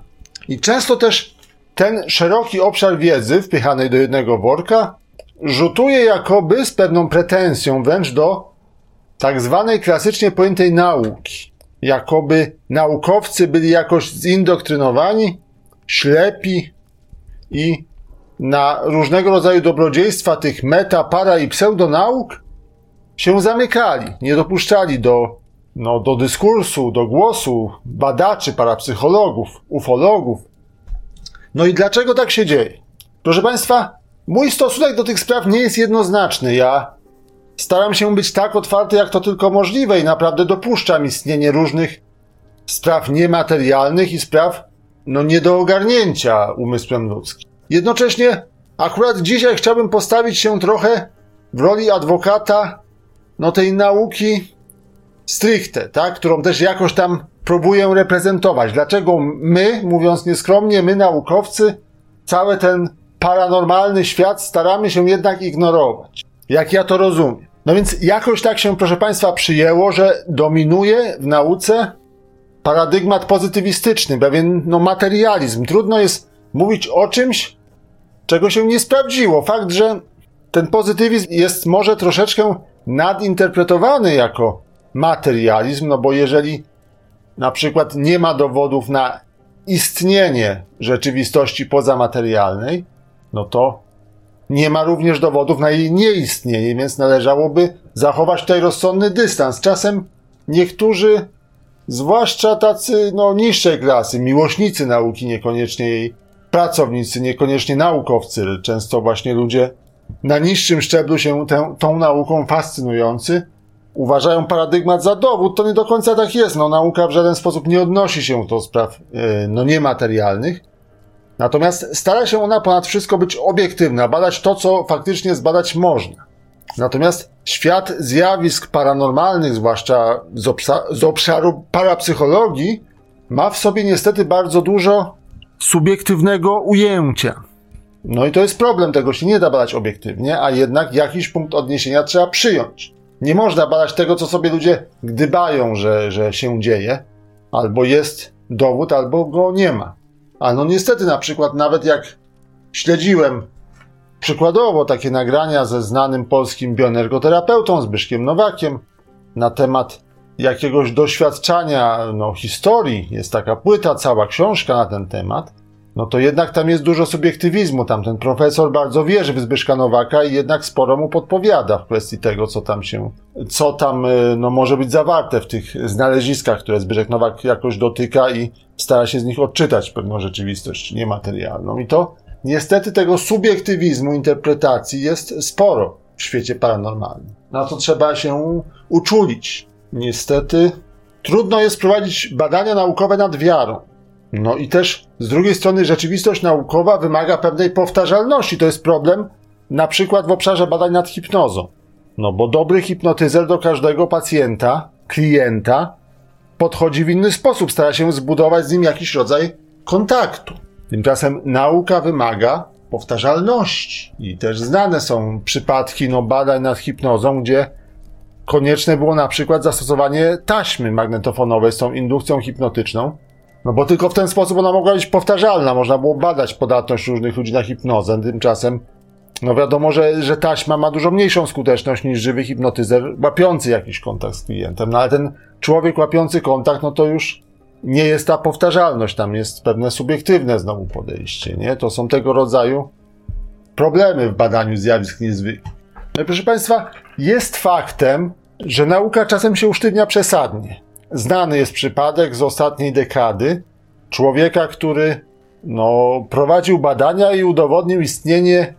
e, Tam chodziło, no ja nie znam szczegółów, to nie jest moja specjalność, natomiast tam chodziło o pięcioramienną siatkę krystaliczną. No i w podręcznikach takiej siatki nie było. Jemu wychodziło, że coś tam krystalizuje do pięciokąta. Wyśmiano go, wyrzucono z pracy. No a jakiś czas później faktycznie ktoś jego tezy i obserwacje, doświadczenia udowodnił, no i jakoś tak wyszło, że facet po wieloletniej krytyce i no wręcz wydaleniu z zawodu dostał Nobla za tę pięcioramienną siatkę krystaliczną. Gdzieś tam w teoretycznych rozważaniach nad tym zjawiskiem brał też udział Roger Penrose, późniejszy noblista również. No i koniec końców okazało się, że no on miał rację, nauka się myliła i niesłusznie go skrytykowano, wy, wydalono z zawodu wręcz. Tylko to jest, proszę Państwa, coś, co zwykliśmy nazywać paradoksem przetrwańców. My obserwujemy ten jeden przypadek, a my nie obserwujemy setek tysięcy innych przypadków ludzi, którzy faktycznie gadali głupoty, no i z tego powodu zostali potraktowani w taki, a nie inny sposób, nie? Łatwo jest y, mówić o Steve'ie Jobsie, który gdzieś tam rzucił szkołę i zrobił karierę, ale no przypuszczam, że również bardzo wiele osób rzucających szkołę i robiących bardzo podobne rzeczy do Steve'a Jobsa jednak tego sukcesu nie odniosło. Ale no o nich się nie dowiemy.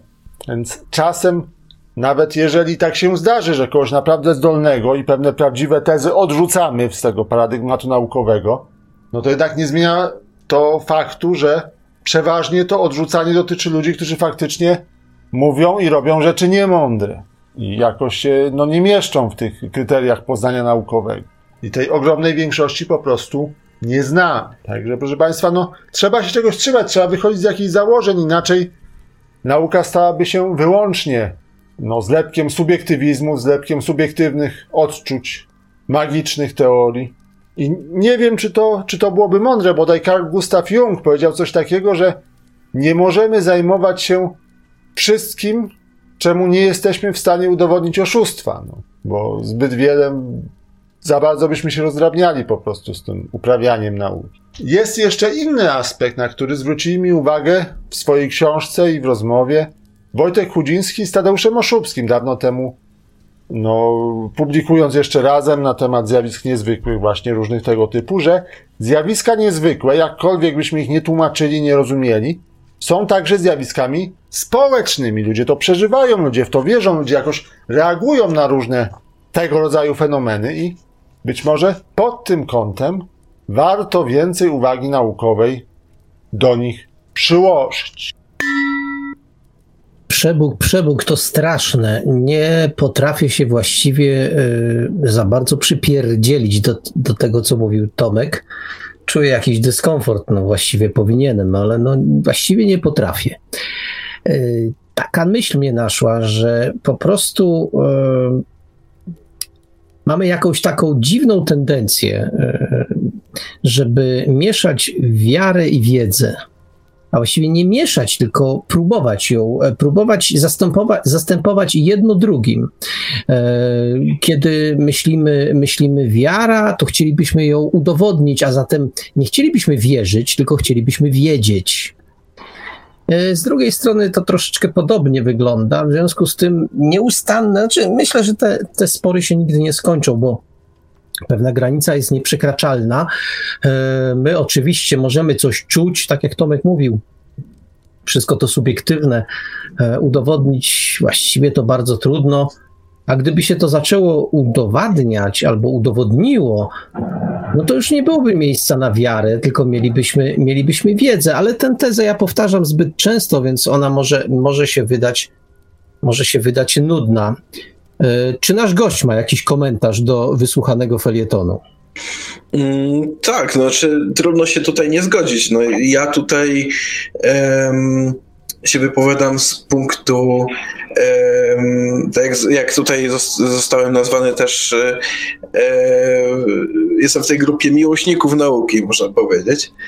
I no, jakby to też próbowałem Mam nadzieję, że mi się jakoś udało zawrzeć we wstępie do, do, do książki właśnie e, tą informację, że nauka e, nie może badać takich rzeczy, ponieważ e, rzeczy paranormalnych, ponieważ nie ma zwyczajnie do tego narzędzi.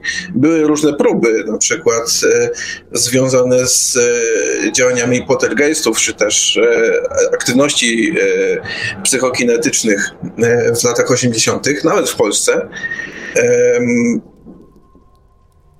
I e, no one jakby e, w pewnym sensie e, zauważały te aktywności, ale też nie mogły właśnie zagwarantować tej powtarzalności, o której na przykład było tutaj w felietonie, jakby była ujęta tej powtarzalności naukowej, powtarzalności eksperymentalnej.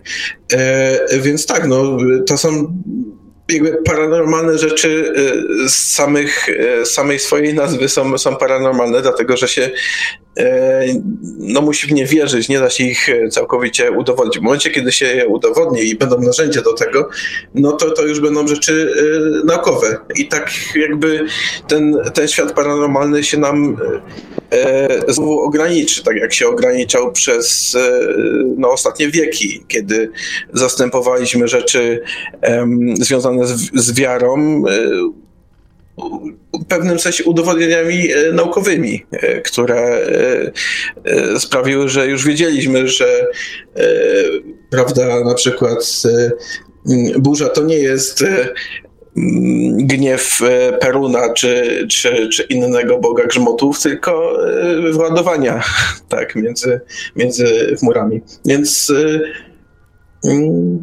no, cieszmy się, póki jeszcze mamy te paranormalne rzeczy, bo może w przepływ w następnym, jakby w następnych dekadach czy, czy e, następnych setkach lat e, zostaną nam mocno ograniczone. I e, trochę tego jakby chciałbym, żeby tak było, a trochę, trochę się tego boję, bo wtedy już e, no, boję się momentu, w którym już nie będzie w co, w co wierzyć, a wszystko zostanie wyjaśnione.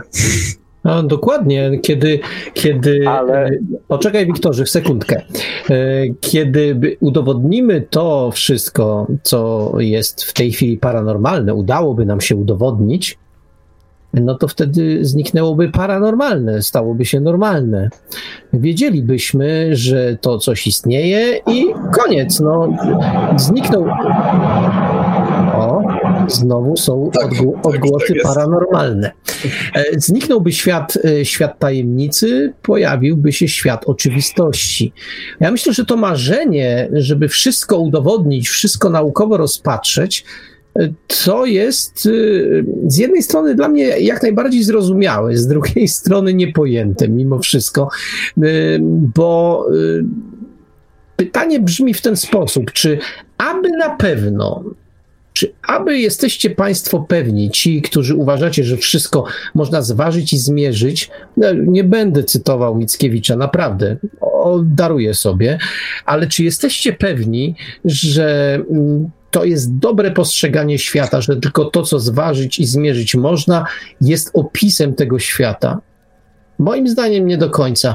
I, I w tym świecie, ten świat jest tak bogaty i tak wspaniały, że jest zarówno miejsce na naukę i jej e, niewątpliwe, niewątpliwe hmm, dobrze, walory, ale jest też miejsce na to, żeby wierzyć w różne rzeczy. To nie narzucam, broń Boże, niczego, ale wiara jest także elementem naszej rzeczywistości, naszego postrzegania świata. I ja w ogóle nie rozumiem, czasami, czasami się zadziwiam, kiedy słyszę ludzi tak e, ochoczo walczących w imię wiary albo wiedzy.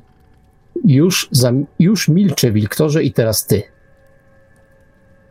E, ja do pana Michała mam pytanie. Dlaczego uważasz, że skoro wiemy już, że e, wyładowania elektryczne, te pioruny, no to jest zwykłe wyładowanie elektryczności. Skoro wiemy już wszystko o mechanice, skoro wiemy to doskonale, dlaczego to niby ma wykluczać, że to nie jest przypadkiem również gniew e, pieruna jakiegoś?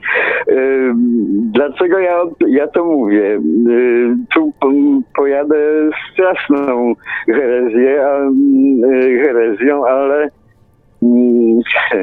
Chciałbym zwrócić wszystkim uwagę na to, że przez ostatnie parę tysięcy lat wszystkie, absolutnie wszystkie prawdy naukowe przestały być prawdami i zostały wyrzucone do kosza na śmieci. Absolutnie wszystkie. Nie ma żadnej wiedzy, nie ma żadnej prawdy, istnieje, istnieje tylko metoda naukowa, y, o, którą się posługujemy, badając wszechświat, badając świat otaczający. Metoda, ta, o której Tomek Fons też wspominał, metoda jest bardzo y, chwalebna. Natomiast tą metodą nie dochodzimy absolutnie do żadnej wiedzy. Dalej posiadamy tylko i wyłącznie tą samą wiarę, którą miał człowiek pierwotny, który miał człowiek w średniowieczu i który ma człowiek y, tego. Istnieje tylko i wyłącznie wiara, wiedzy nie ma, żadnej wiedzy. I nigdy nie będzie.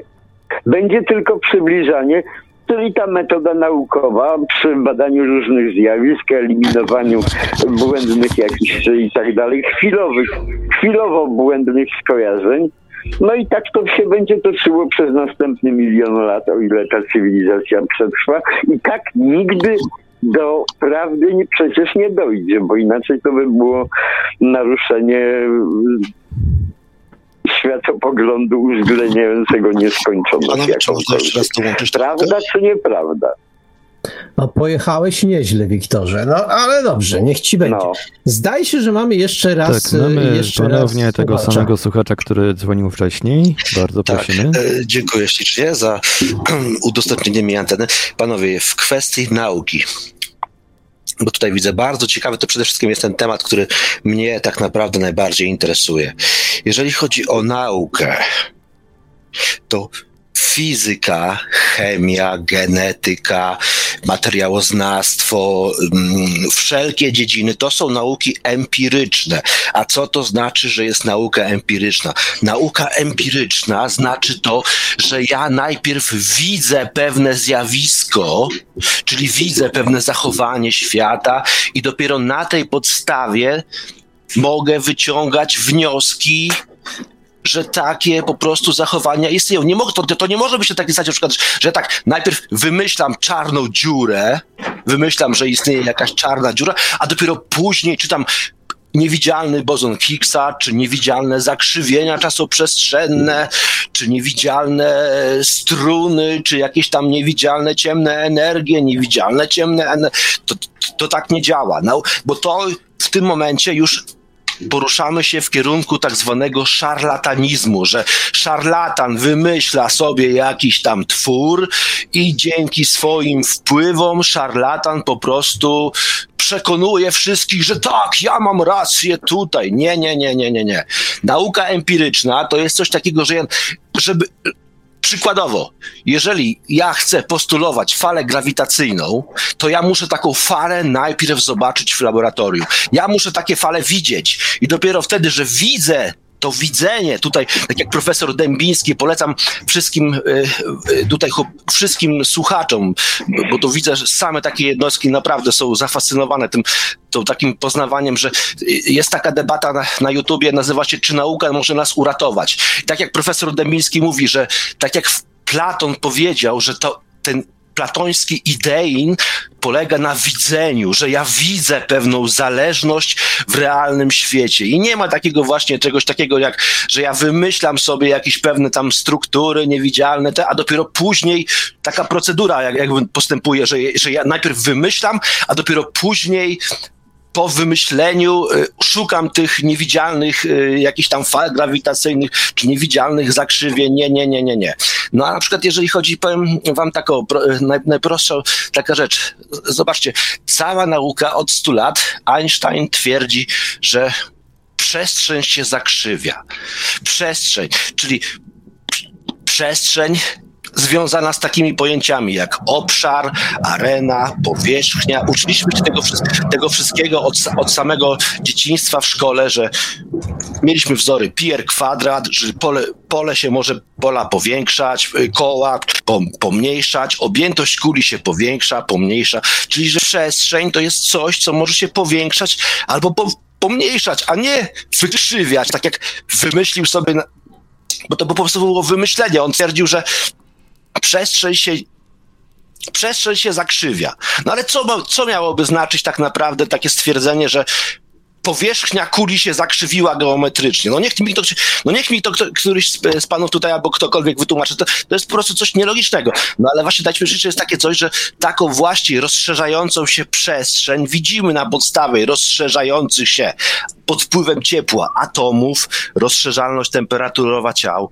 To są klasyczne modele Roberta Boyla, to są ojcowie nauki, Robert Boyle, jak ktoś tam chce, ja wkleję pod, pod, pod tym filmem e, na dole dla was, panowie, wszystkich linki. Jest taki piękny, piękny, przepiękny film Abs e, Absolute Zero, tak jak pokazane tam właśnie jak ludzie dążyli do tej najniższej temperatury, jak osiągnęli tą najniższą temperaturę i tam jest pokazana właśnie historia Boyla, który wierzył w to, że obserwując gazy, obserwując zachowania gazów, widział, że właśnie roz, widział rozszerzające się gazy, rozszerzające się atomy i ten sam model widział tak samo Lavoisier, ojciec chemii, to jest klasyczna klasyczny model kaloryki. I tak samo y, widział Bohr, gdzie widzimy, że ten elektron skacze na wyższą orbitę, jeszcze dalej od jądra odskakuje pod wpływem zwiększania en energetyczności jądra całego atomu, czyli im więcej energii, im więcej masy, tym jest więcej yy, rozszerzonej przestrzeni, bo tym dalej ten elektron według Bora odskakuje, a później wymyślili jakieś bzdury o jakichś tam fizykach kwantowych, matematyczne rozwiązania. Gdzie tu w ogóle matematyka ma jakiekolwiek powiązanie z fizyką? Ale tak samo widzimy widzimy rozszerzające się planety, gdzie widzimy model ekspandującej Ziemi, gdzie ta Ziemia rozszerza się, to jest stary, klasyczny model z 1916 roku, gdzie rozszerza się Ziemia cała pod wpływem tego, że jądro robi się coraz ten, ale tak samo i widzimy rozszerzające się gwiazdy, to o tym każdy słyszał, odpychające się i tak samo widzimy, że każda galaktyka, która w kosmosie generuje w tym jądrze materię, energię, to ona odpycha się każda od każdej. I to jest po prostu no, najprostsze załamanie takich tych, jakby powiedzieć, dogmatów naukowych, że dogmat naukowy mi będzie twierdził, że, przest- że coś takiego jest w ogóle jak czasoprzestrzeń. Nie, ja się w ogóle nie zgadzam, że coś takiego jak przestrzeń i czas to jest jedno i to samo. Czas to jest zupełnie co innego jak przestrzeń. Przestrzeń to jest arena, w której my żyjemy, ta objętość, to jest to pole, pole powierzchni, objętość figur geometrycznych i tak dalej. I ta objętość może być większa albo mniejsza. Ci. No to my w takim razie próbujemy, proponujemy się już e, streszczać powolutku, bo tutaj a, sygnały, że troszkę już tak późno. teraz, teraz już e, trochę, trochę, trochę ciszej powiem, no mm, trochę może za głośno. No może, może, E, po może prostu- już zmierzajmy do końca. Dobrze, jeszcze dwa zdania i, i oddajmy głos gościowi. No tak, ale właśnie, że, że przestrzeń, panowie, to jest coś, co może się albo być większe, albo mniejsze. Tak samo jak czas może albo być szybszy. Tak, pa- pamiętacie wszyscy te przewijania, jak było na DVD, na wideo, że można było szybciej puścić, że to wszystko, to czas albo płynie szybciej, albo wolniej, a nie może się czas wykrzywiać. Tak samo jak nie można stwierdzić, nie można postawić takiej hipotezy, że na przykład temperatura się wykrzywia geometrycznie. No co to by znaczyło, że temperatura się wykrzywia? Nie, temperatura może być albo gorąco, albo zimno. Czas może płynąć albo szybciej, albo wolniej. I takie na przykład szybsze, szybsze te szybsze e, e, trwanie czasu, to widzimy dla coraz mniejszych obiektów. Widzimy dla mikroorganizmów, dla tych mniejszych zwierząt. Ktoś, kto nie wierzy, niech sobie wpisze na przykład w Google, że e, tam jest, że e, muchy flies uh, see world in the slow motion, czyli że much, muchy widzą świat y, w, w zwolnionym tempie. Że coraz idąc m- coraz z tą mniejszą, mniejszą, mniejszą masą widzimy coraz szybsze, szybsze. Dlatego właśnie między innymi i- jest być może elektronika, dlatego że ten elektron jest tak aż szybki, że on tam, on jest jakby we wszystkich miejscach natomiast jednocześnie. my, my coraz bardziej widzimy, że, ten, że, że ta wypowiedź pana się coraz bardziej wydłuża, idzie tylko w jednym kierunku, a tutaj No ja przepraszam, bardzo, ja chciałem wam po prostu wyjaśnić, y, bo to kwestie naukowe. Ja już teraz oddaję głos. Przepraszam bardzo, następnie niech słuchacze się wypowiedzą i ja bardzo chętnie będę słuchał dalej y, wszystkich was. Dziękuję Dziękuję ślicznie za umożliwienie. E, To jeśli mogę. No to, to, to proszę, może, proszę. może, może Panie- Michał. Panie tak, Michale, Panie Michale, niech pan Panie. Michale, pan rządzi, pan rządzi dzisiaj. Dobra, e, znaczy ja nie jestem naukowcem, ale jako e, zwolennik nauki, jako miłośnik nauki, no, e, no muszę powi- powiedzieć, że nie, nie do końca się zgodzę z tym, z tym, z tą wypowiedzią tutaj słuchacza, zwłaszcza, że już w swoim zalążku miała pewne błędy, ponieważ o ile dobrze pamiętam, poprawcie mnie jeśli się mylę, ale e, na przykład e, odkrycie czarnych dziur nie było ani trochę wypierliczne, tylko one zostały wyliczone, a dopiero później zaobserwowane. No wymyślone, samo jak- wymyślone zostały Tak. w ogóle przez Einsteina. Tak, tak, tak samo jak fale grawitacyjne, które udało się dopiero nie, niedawno, relatywnie niedawno zaobserwować, a one zostały wyliczone, że powinny takie istnieć i e, dopiero zbudowanie pewnego e, rejestratora tych fal, e, który miał udowodnić ich istnienie, sprawiło, że faktycznie one zostały zaobserwowane. Więc to jakby e, to jest właśnie ten, ta przewaga nauki, że możemy wyliczać pewne rzeczy, możemy je przewidywać na podstawie wiedzy, którą jakby czerpiemy ze świata i na podstawie wiedzy, którą, którą mamy, e, możemy przewidywać e, pewne rzeczy w rzeczywistości, która nas otacza, o których jeszcze, których jeszcze nie zauważyliśmy i e, które są pewnej element, elementami pewnej prawdy, która się okazuje faktyczna, jakby, że to są fakty. No tak samo w kwestii, w kwestii no ja wiem, ja się tutaj też odniosę do, od, odnios, odnoszę, odnoszę też trochę do, do poprzedniej wypowiedzi e, pana Wiktora. E, Tak samo w kwestii no, zakrzywienia czasu się nie, nie mogę e, zgodzić i tego, że, że, że czas nie jest tutaj względny, jak najbardziej jest. Przecież nawet i znów, jeśli się mylę, to proszę o poprawienie mnie, ale o ile pamiętam, to nawet sądy odpowiedzialne za nasz GPS muszą być korygowane o to małe, malutkie jakby, jakby e, ułamki, ale e, przez to, że one pędzą z taką dużą szybkością, dla nich czas e, troszeczkę inaczej upływa niż dla nas, więc jakby no, nie mogę się do końca zgodzić tutaj z tą wypowiedzią. Wiktorze, teraz ty. No a ja, ja w tym momencie, tak, bardzo, bardzo chętnie pana Michała chwycę za słowo, bo e, pan Michał się z tym nie zgadza, tak samo jak zapewne się Tomek Fons nie zgadza z tego typu twierdzeniami. No, natomiast mm, coś mi jednak w, tym, w, tym, w tej wypowiedzi naszego tam słuchacza jednak mnie zafascynowało, bo y, wszystko jest y, bardzo pięknie według tego naszego y, współczesnego widzimisię, no bo to jest nasze współczesne widzimisię rzeczywistości. A mm, to, co słuchacz zarysował, może mieć wiele, ma mieć pewien sens. Otóż to wyjście, że nauka bada tylko to, co możemy postrzegać, naszymi zmysłami jest cholernie sensownym twierdzeniem. Wyliczenia nie ma, nasi przyjaciele. Ja mówię troszeczkę z przymrużeniem oka, gdyż ja ostatnio chciałem wręcz napisać e, opowiadanie albo powieść, ale oczywiście nie tego, z założeniem, z teorią, że a co jeżeli, jeżeli wszechświat spełnia nasze życzenia? Otóż my dzisiaj mówimy, że dzisiaj żeśmy matematycznie wyliczyli albo wymyśliliśmy czarne dziury, poszukaliśmy ich we wszechświecie, no i znaleźliśmy. Otóż ich nigdy tam nie było. Y, wszechświat jest jak supermarket. Mam potrzebę, to idę i robię tam zakupy, a on dla mnie towar, e, towar e, przygotuje. I po prostu tych czarnych dziur nie było. Zakrzywienia przestrzeni żadnego nie było. Niczego tego nie było. To zostało wymyślone.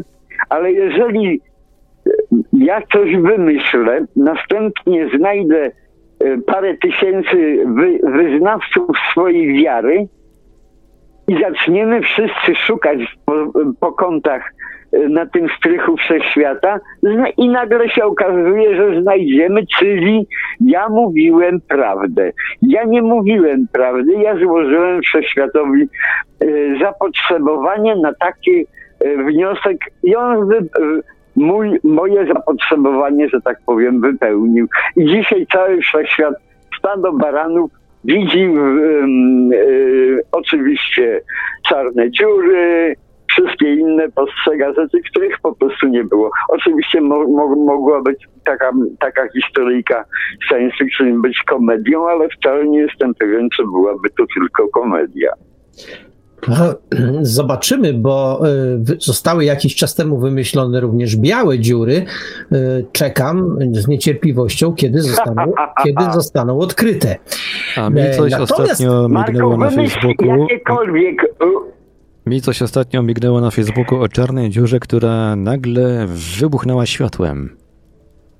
A, bo tak, bo ona sobie zjadła gwiazdę, która przemykała obok. Dlatego, dlatego ona tak. mówiąc no tak się mykło. Ale y, ja jeszcze nawiązując do wypowiedzi słuchacza, świat jest chyba bardziej skomplikowany, bo mówi, y, słuchacz mówił o empirii, o tym, że coś postrzegamy i dopiero na podstawie tego budujemy jakąś tam teorię, albo nawet opis, opis pewnego zjawiska. To nie jest takie proste. Tu oczywiście odwołam się do, do przykładu, który y, nasi słuchacze stali bardzo dobrze znają. Otóż y, ludzie obserwowali niebo od zarania dziejów. No i starali się opisać to niebo, jak to wszystko tam działa. No, gdzieś tam jakiś czas temu pojawiła się y, ptolemejska wizja y, Układu Słonecznego. Jaka ona była, taka była, no zupełnie była inna niż ta, którą dzisiaj zwykliśmy przytaczać ale przecież ona działała. Ona doskonale opisywała to, co się działo na niebie. Czyli ułożyliśmy sobie teorię do tego, co empirycznie się działo. No, tam te planety się cofały, albo jechały do przodu, albo i, i tam różne cuda, tańce wyko- wykonywały na nieboskłonie. I teoria, no nie teoria, y, model ptolemejski jak najbardziej to opisywał. Wszystko się zgadzało. Za pomocą modelu ptolemejskiego można było przewidywać e, zaćmienia, można było przewidywać wszystkie właściwie zjawiska, które na niebie się pojawiały, poza oczywiście e, jakimiś takimi zjawiskami typu pojawienie się komet. Ale co do zasady, wszystko się zgadzało. Z naszego punktu widzenia, czy model ptolemejski opisywał rzeczywistość? Nie. Ale czy opisywał empiryczne zjawiska, znaczy te, te zjawiska, które się działy na niebie? Tak, opisywał. Czy z naszego punktu widzenia opisywał je właściwie? No dzisiaj powiemy nie. Więc ta zależność pomiędzy, pomiędzy empirią a opisem nie jest taka oczywista. Dzisiaj mamy oczywiście zupełnie inny opis y, naszego układu słonecznego, y, bo, jest słoneczny, a nie ziemski. Y, I tak to sobie tłumaczymy. Ja wcale nie jestem pewien, czy gdzieś tam za ileś tam, powiedzmy za 100-200 lat, jakiś taki mądrala jak ja, nie wiem, czy będzie to gadał do mikrofonu, no, zupełnie inaczej pewno to się będzie działo. Nie będzie się równie tak znacząco uśmiechał, e, mówiąc o modelu, który jest wywiedziony z modelu kopernikańskiego, ale dzisiaj no, to nie, nie, nie posługujemy się modelem kopernikańskim, tylko znacznie, znacznie innym, rozbudowanym, ale czy też nie będzie się uśmiechał, bo będzie wiedział coś, czego my dzisiaj nie wiemy. Dlatego no, ja z pełnym szacunkiem y, dla nauki, to jednak e, nauka ma to do siebie, o czym Wiktor już zresztą mówił, że ona nas pozostawia z jednej strony zaspokojonych y, tak intelektualnie, ale z drugiej strony cały czas nam gdzieś tak na boku szepcze: Słuchaj, ale nie wiesz mi tak do końca, bo jest zupełnie inaczej niż podejrzewasz. To takie moje refleksje. Mm, to tyle. Czy jeszcze jakiś, jakiś komentarz, Wiktorze, y, a ewentualnie Pani Michale? Ja najwyżej, Marku, powiem, że ty nie jesteś pewien, a ja jestem pewien, że za, już za 100 lat y, zupełnie inaczej na ten świat się będzie patrzyło i, i, i nawet ten model kopernikański będzie śmiechu warty, bo jeżeli na przykład mogę to bardzo prosto wyjaśnić, bo jeśli się na przykład okaże, że jesteśmy jakąkolwiek wirtualną rzeczywistością albo jesteśmy jakimś e, jakimś dzieł, dziełem, że tak powiem, wirtualnym kogokolwiek, Boga, czy, czy jakiś nabistot, czy ludzi z, z przyszłości, czy czegokolwiek. Jesteśmy pewnym modelem pewnej rzeczywistości. W, w tym momencie cały Kopernik, cały Ptolemeusz, Einstein i wszyscy inni biorą w łeb. Oni po prostu bredzili, bo nie wiedzieli o, o czym gadają, bo nie mieli pojęcia w jakim świecie żyją. Prawda? Panie Michale, Ja Panie wiem. Michale.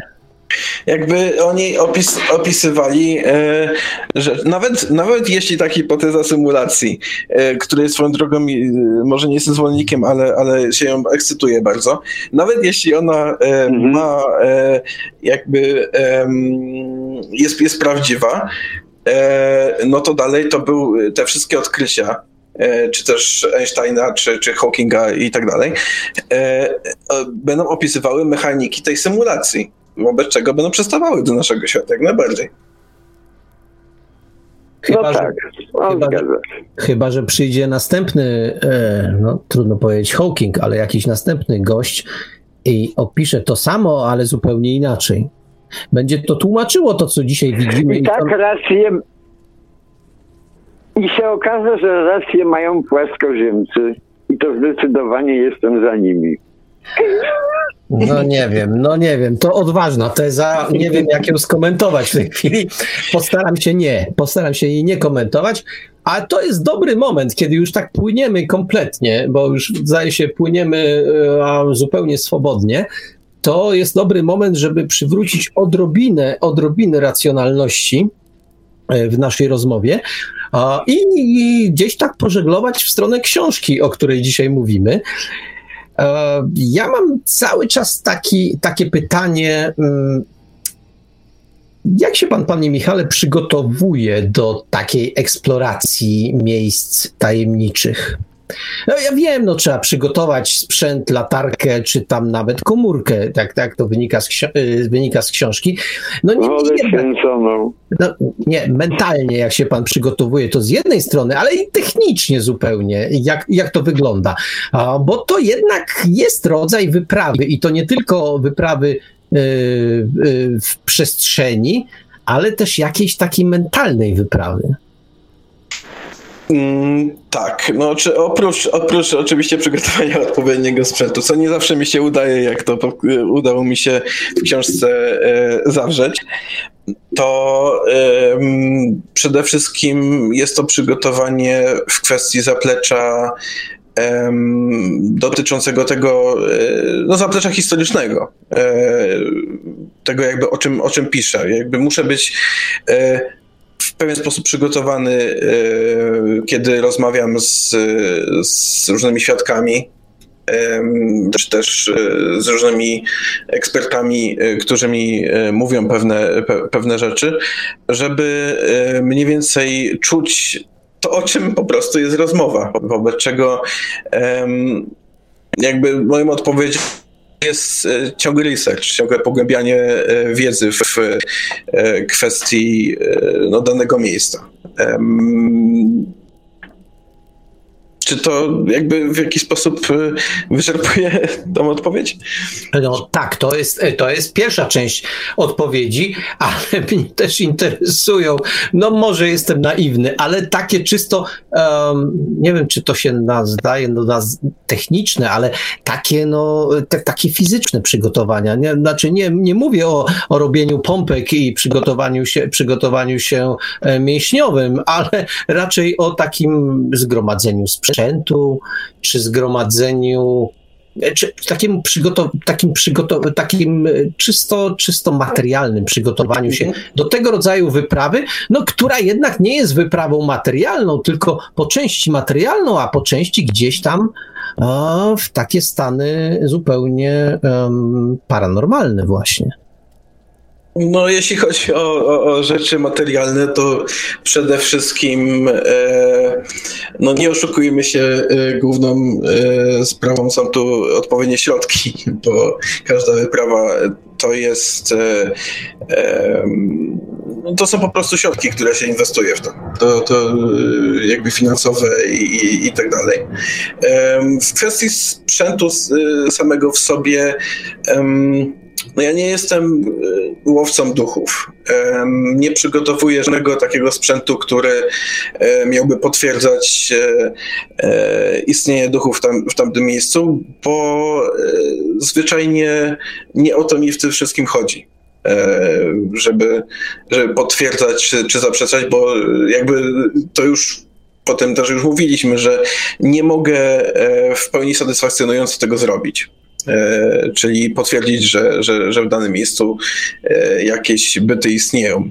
E, mogę tylko opowiedzieć pewną historię i powołać się na ludzi, którzy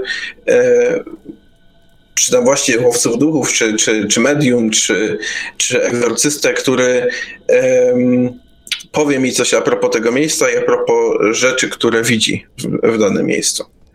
Więc e, e, w kwestii e, samego sprzętu, no to jest głównie notatnik, sposoby do zapisywania, jakiś dyktafon, kamery, sprzęt nagrywający głównie. Okej, okay. a jeszcze, jeszcze pytanie, a może tak, bo z tej, z tej odpowiedzi wynika, że najpierw jest przygotowanie e, faktograficzne, czyli, tak. czyli wiemy, gdzie idziemy. Ale czy po, takim, e, po takiej wizycie w miejscu, w miejscu dziwnym, um, pojawia się później powrót, powrót nie, nie tyle do, no tak, powrót do źródeł, ale właściwie do, do rzeczy, które trzeba, trzeba, oszuk trzeba odszukać, trzeba zrobić ponowny research, czy, czy taka wizyta w miejscu, w miejscu dziwnym, w miejscu niesamowitym e, sprawia, że trzeba później jeszcze bardziej e, uruchomić ten researcho, researchowy, e, researchową aktywność. Mm, tak, jak najbardziej. Um, Panowie, czy mogę jeszcze ja, na chwilkę? Ja tylko dokończę. E, w kwestii, w kwestii researchu ja sobie dzielę go na takie e, fazy. Przed moją podróżą E, do danego miejsca, e, zwykle koncentruje się na, na legendzie danego miejsca, czyli e, jak wygląda ta historia paranormalna, co się o tym mówi, jakie są odniesienia w sieci, co też mówią ludzie, którzy tam w tym miejscu byli na przykład. Cała historia. E, po odwiedzinach danego miejsca e, najbardziej koncentruje się już na e, kwestiach związanych z historią, z konfrontacją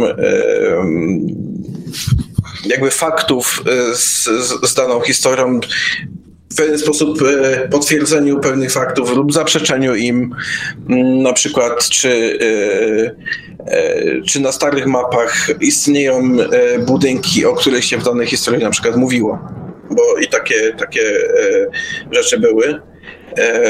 Nawet w tej książce, w, w Paranormalnych, zawarłem taką, taką historię dotyczącą nawiedzonego, czy też objętego klątwą E, budynku na Orsynowie, e, bloku i tam e, mówiło się właśnie o, o budynkach, e, które tam, e, takich, takich e, ogródkach działkowych, które miały tam w, te, w pewnym momencie w czasie zaistnieć i no to mogłem właśnie takim researchem już po wizycie sprawdzić, czy, czy faktycznie e, takie, takie budynki tam istniały. E, no miałem to szczęście, że akurat Ursynow w tamtym czasie e, udostępnił stare mapy. Począwszy od map jeszcze zrobionych przez, przez, przez Niemców do, aż do współczesności, więc mogłem to potwierdzić. I faktycznie się okazało, że tam takich budynków nie było. Więc y, no, to jest ciągłe pogłębianie wiedzy. Panowie, jak można było jeszcze na chwileczkę... Da, da, damy jeszcze e, wypowiedzieć się słuchaczowi. Prosilibyśmy, żeby się zamknąć maksymalnie w dwóch minutach, dobrze? Dobrze, dziękuję ślicznie. E, posłuchajcie teraz, słuchać mnie już teraz? Jestem już na tak, antenie? Tak. Czy mhm. już... Posłuchajcie Państwo teraz wypowiedzi e, pani profesor Bartnik, bo w tej debacie, czy nauka może nas uratować, pan profesor Meissner powiedział, że Einstein wszedł na tak zwany wyższy poziom myślenia, że on jakby tylko z tej czystej idei, czy z tej czystej dedukcji wymyślił całe to zakrzywianie przestrzeni, wymyślił te wszystkie. Znaczy, powiem tak, że y, nasz słuchacz y, przez cały czas y, tak by jest w pewnym niepokoju i to, to moim zdaniem zawsze bardzo dobrze, bardzo dobrze świadczy o, o, o, o, osobach, które, które tego rodzaju niepokoju doświadczają, czyli poszukują czegoś, są niespokojni i nie są pewni. Ja zawsze niepokoję się, kiedy spotykam ludzi, kiedy, którzy mówią mi, że wiedzą, że oni tak mają tę nies, nies, nie, nie, nieskalaną pewność, że oni już wiedzą, jak wygląda świat i jak on funkcjonuje to zawsze mnie niepokoi, mhm. e, dlatego jakoś, jakoś tak z pewną sympatią odnoszę się do tego, e, co słuchacz usiłuje nam przekazać. Jakiś komentarz naszego gościa? Tam pojawiła się wypowiedź wcześniej o Einsteinie, że e, jakby e, już nie, nie pamiętam do, do końca, natomiast, natomiast chciałbym tylko zauważyć, e, że on e, jak najbardziej dowiódł tego zakrzywienia e, przestrzeni, obserwując zaćmienie słońca i, i, i to, co się dzieje ze światłem. A dzisiaj dzięki soczewkowaniu grawitacyjnemu możemy na przykład oglądać, a w każdym razie, no, oglądać jak oglądać, a w każdym razie dostrzegać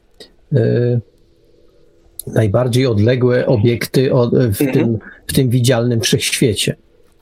to też, to też jest jakieś takie, może nie bezpośrednie, ale pośrednie dowiedzenie tego, że może Einstein niekoniecznie bredził, tylko może coś jednak, e, może coś jednak e, siłą swojego umysłu przewidział, e, po prostu, po prostu był w stanie powiedzieć coś na temat tego, co się wokół nas dzieje. Tak, chociaż rzeczywiście nie był nieomylny. No, E, wiadomo, wiadomo, śmiał się z em, tego e, u, u, upiornego, upior, upiornej zależności, e, którą potem właśnie w mechanice kwantowej jakby została udo- udowodniona pomiędzy e, cząstkami. E, Czy splątanymi cząstecz, cząsteczkami, no ale jak najbardziej, e, no tak jak sama nauka, tak? Nauka też się, e, i to też chyba w tej e, wypowiedzi profesor Bartnik e, było zawarte, że w XIX wieku to tam e, nauka e, w wielu rzeczach bredziła, no i przypuszczamy, że w wielu rzeczach dzisiaj bredzi, co też w przyszłości się e, zostanie ukazane. No, nauka nie jest e, i raczej nigdy nie będzie zupełnie e, bezbłędna w, w swojej ocenie, ale no, to jest kwestia po prostu instrumentów, które, którymi e, dysponujemy. No i to jest ulubiona teza Wiktora, y, którą on y, szybko podchwyci, że nauka bardzo często bredzi, ale no, Wiktorze, to co ja będę ciebie tłumaczył? Egzegezę to nie, niekoniecznie sam wytłumacz.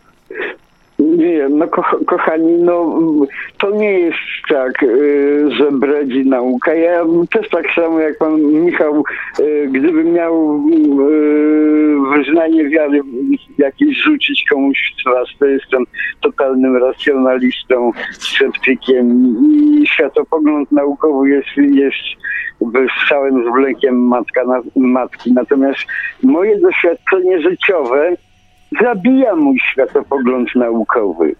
Dlaczego? Wszystko, absolutnie wszystko, czego się w życiu uczyłem, przestało być prawdą. Z roku na rok albo z tego i to we, we wszystkim. No, może tam jeszcze, jeszcze pewne prawdy w chemii, w mechanice, w technice jeszcze się trzymają kupy i tak dalej, ale nawet historia tego na, naszego świata, wszystko okazało się nieprawdą. To o czym ja mam mówić? No, co, o, o, co tutaj można komentować? Ja mówię z, z punktu widzenia człowieka, który przeżył szmat czasu i y, wszystko, czym, co czytał w życiu, czym się fascynował, wszystko było nieprawdą albo, że tak powiem, no taką pewną, pewną aluzją do jakiejś rzeczywistości, a tak naprawdę to i tak dalej nie mamy pojęcia, y, co z tym będzie. Czyli to, co my dzisiaj, Marku, jeżeli my mówimy o, ty mówisz o jakimś soczewkowaniu, ty mówisz o tym, ja wiem, że to jest prawda. To jest prawda na 5 minut na tym zegarze, y, który odmierza na czas naszej cywilizacji. Za 10 minut już to wszystko będzie bre, brednią. Znaczy brednią jak brednią, no wiesz, my, my bardzo praktyczne, praktyczne korzyści z tego wyciągamy. W związku z tym, jeśli to się nawet No okaże, tak, okaże no. brednią i tłumaczenie tego będzie zupełnie inne, no to okej, no ale, ale coś tam zaobserwowaliśmy. Natomiast wiesz, no to jest tak, No że... dzięki alchemii, Marku, dzięki alchemii przecież mamy chemię, mamy przemysł kosmetyczny i tak dalej. Wszystko, czyli my wyciągamy pewne korzyści. To fakt, nie? No. No wiesz, ja teraz pojadę głębokim cytatem. No, Skaldowie śpiewali kiedyś, że e, życie jest formą istnienia białka, ale w kominie coś czas, czasem załka. Więc to O, jest a propos, o, a propos o, tego, jak, jak, nasz, jak nasz wszechświat, jak nasz świat jest zbudowany i jak to, jak to wszystko wygląda. Ja mam no, jakby związane z tym pytanie. A, takie pytanie y, dotyczące, no, nie wiem, trochę public relation. A, jak reagują ludzie, kiedy dowiadują się, czym zajmuje się Michał, y, Michał Stonawski, e, że się tam, jakby tam w takich rzeczach paranormalnych e, gdzieś obraca grzebie i w ogóle? O, to zależy od ludzi, ale jest dużo ciekawości. E, e, jest, jest dużo ciekawości. E, natomiast mm, no, kiedy zaczynam wypytywać o, o, o pewne rzeczy, to czasami się pojawia też wrogość i czasami się pojawia jakieś, jakieś no, problemy z tym, z tym związane, ponieważ no, jest to traktowane jako rzecz, no, że zajmuje się jakimiś bzdurami, bajdami, takimi rzeczami. Dla mnie to jest y, ciekawe, że to właśnie poszukiwanie takich, takich, takich rzeczy, ale e, wydaje mi się, że wielu e, ludzi ma taki. Mm, no tak y, myśli sobie, że, że, że zajmowanie się takimi rzeczami jest powodem do wstydu, można powiedzieć. Chociaż no, powiedziałbym, że to jest jakiś ułamek, że to powiedzmy 20-25% osób, które e, spotykam na swojej drodze, to, e, to, to faktycznie tak reaguje jakąś wrogością, czy też e, zamknięciem się no, a reszta jest po prostu albo nie ma zdania i, i to są takie e, odpowiedzi na temat, o, naprawdę się tym zajmujesz? Okej, okay, to, to fajnie. nie wiedzą, co, co, jakby, jak na to zareagować, a w większości jest to po prostu zaciekawienie e, tematem I, i to jest jakby e, taka spora większość powiedziałbym, że, że, że, że e, jest to ciekawość. Wiktorze? No ja, ja będę miał y, takie sprytne pytanie w tej chwili do pana Michała. Otóż Marek mówił, że, że przygotował parę pytań. Y, ja nie przygotowałem, ale w tej chwili zadam takie pytanie. Panie Michale, a jak to z pana strony y, wynika? Jak pan uważa, czy, czy istnieje zło i dobro? Okej. Okay. Um trudno jakby e, jednoznacznie odpowiedzieć, ale tak, no e, tak, raczej tak, bo chociaż to są rzeczy bardzo subiektywne, jak najbardziej, e, postrzeganie zła i dobra, bo może być zło wymierzone w nas, które jest dobrem kogoś innego, prawda? Więc no to jest rzecz, rzecz subiektywna. A czy istnieje podejrzewam, że tu chodzi bardziej o to, czy istnieje takie, takie właśnie obiektywne coś, co jest złe i coś, co jest dobre. Mm -hmm. um,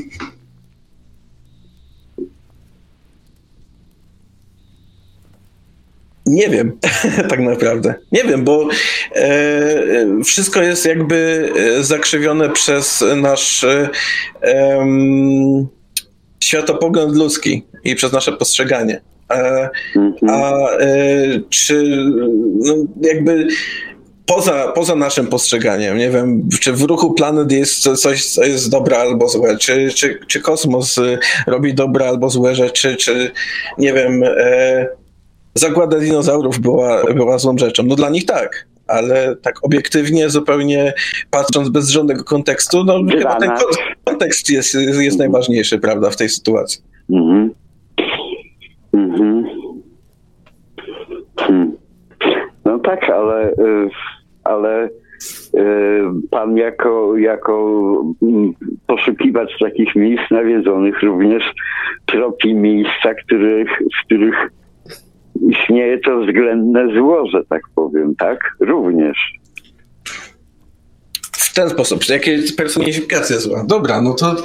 Yy, mhm. No ale to jest też kontekst pewien. Jest coś na przykład. Yy, yy, jakby nie wykluczam takiej możliwości, że istnieją e, byty, tak, które nie są nam przychylne, czy też e, które nazywamy mhm. demonami i jak najbardziej to jest, e, to jest złe w stosunku do nas. Jakby one czynią pewne rzeczy w stosunku do nich, e, jakby z ich e, perspektywy, no te rzeczy są pewnie dla nich dobre, tak? Ale na przykład, nie wiem, są duchy, które mają na przykład wysysać energię, żeby się karmić naszymi emocjami, e, no to dla nich to jest dobra sprawa, dla nas to jest zła sprawa. I e, no, jakby wchodząc na ten poziom zupełnie nasz, nasz ziemski i, i, i moje jakby e, postrzeganie, to tak, to jak najbardziej tutaj są rzeczy i są